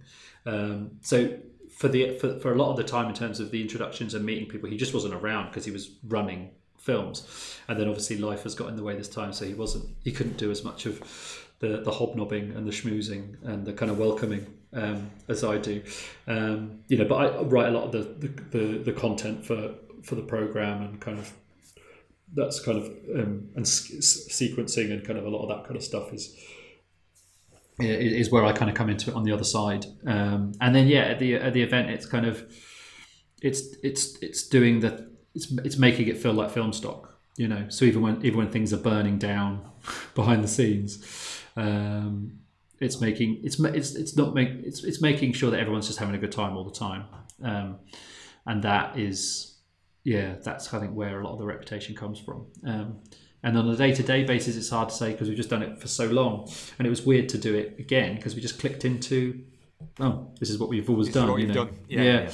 yeah, Um, hard to analyze, but but a thrill to be a thrill to be doing it again, but to do it differently and to have so much of the last ten years present in different ways was was really was really great. Yeah, well, you know, it was, it was an amazing event, and you know, if I can be so bold, you know, on behalf of I think everybody who attended, everybody who showed, and and you know, sort of went there for the weekend, I think you, it was an amazing job by by both of you, and uh, yeah, I mean, I know people were asking about when will it be back, but you said not for a while. So is it just basically watch this space at the moment, kind of thing? Yeah, I've been saying watch the skies um, to uh, to people who've asked. I mean, we we sort of mentioned at the closing the closing film, you know, that it won't be next year, um, but what it's done is it's it's it's it's shown us a way of doing it that we're very happy with, that we could enjoy, that doesn't feel nostalgic and doesn't feel like look what we used to do. It, fe- it felt present and modern and you know, and we thought, okay, it won't be ten years um, before we do it again, but and we'll be back, but uh, it won't be next year. Cool. Well, any uh, any final thoughts? Any but any any thanks you want to give just before we sign off? Thanks to everyone, really. Um, I know you did it at the event Did it the thing, yeah. Just you know, thanks to yeah, thanks to everyone who came through, audience, filmmakers, uh, sponsors. You know, uh, it was it was great because so many people made it great. Um, and whatever we do that kind of gets people to do stuff is, is is one thing, but people people wanting to do it and just enjoying it was was was, was great.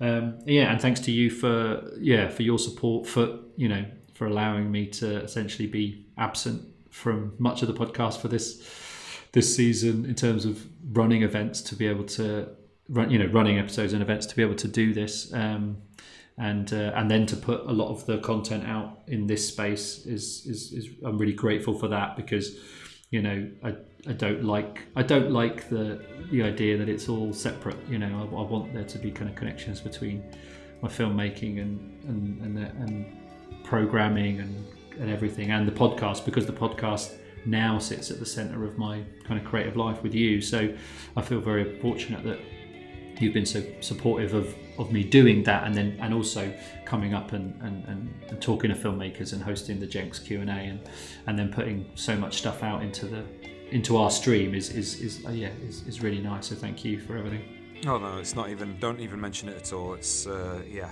my pleasure, and it was always going to happen that way. And actually, I was thinking, you know, we should really go next year at some point up to the Bear Club and do a do a screening and Q and A there on the a, a, podcast from there with the two of us. That would be good fun, I think. Oh, that'd be amazing. Yeah, that'd be yeah, yeah be, be, well up for that. Yeah, that's a, that's a great idea. Yeah, cool. So uh, I think we'll leave it there. Um, just to say, as normal, you can catch up with us on social media, on the email at cinematologist at gmail.com. If you have £2.50 spare a month to support us, you can go over to the Patreon page and get our bonus content. But until next time, this has been the Cinematologist Podcast. Thanks for listening.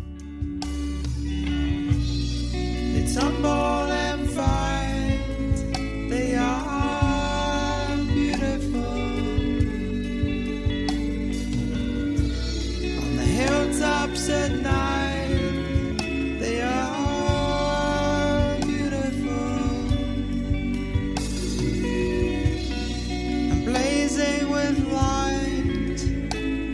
is the widest and the tallest and the biggest one. She's muscled and fire.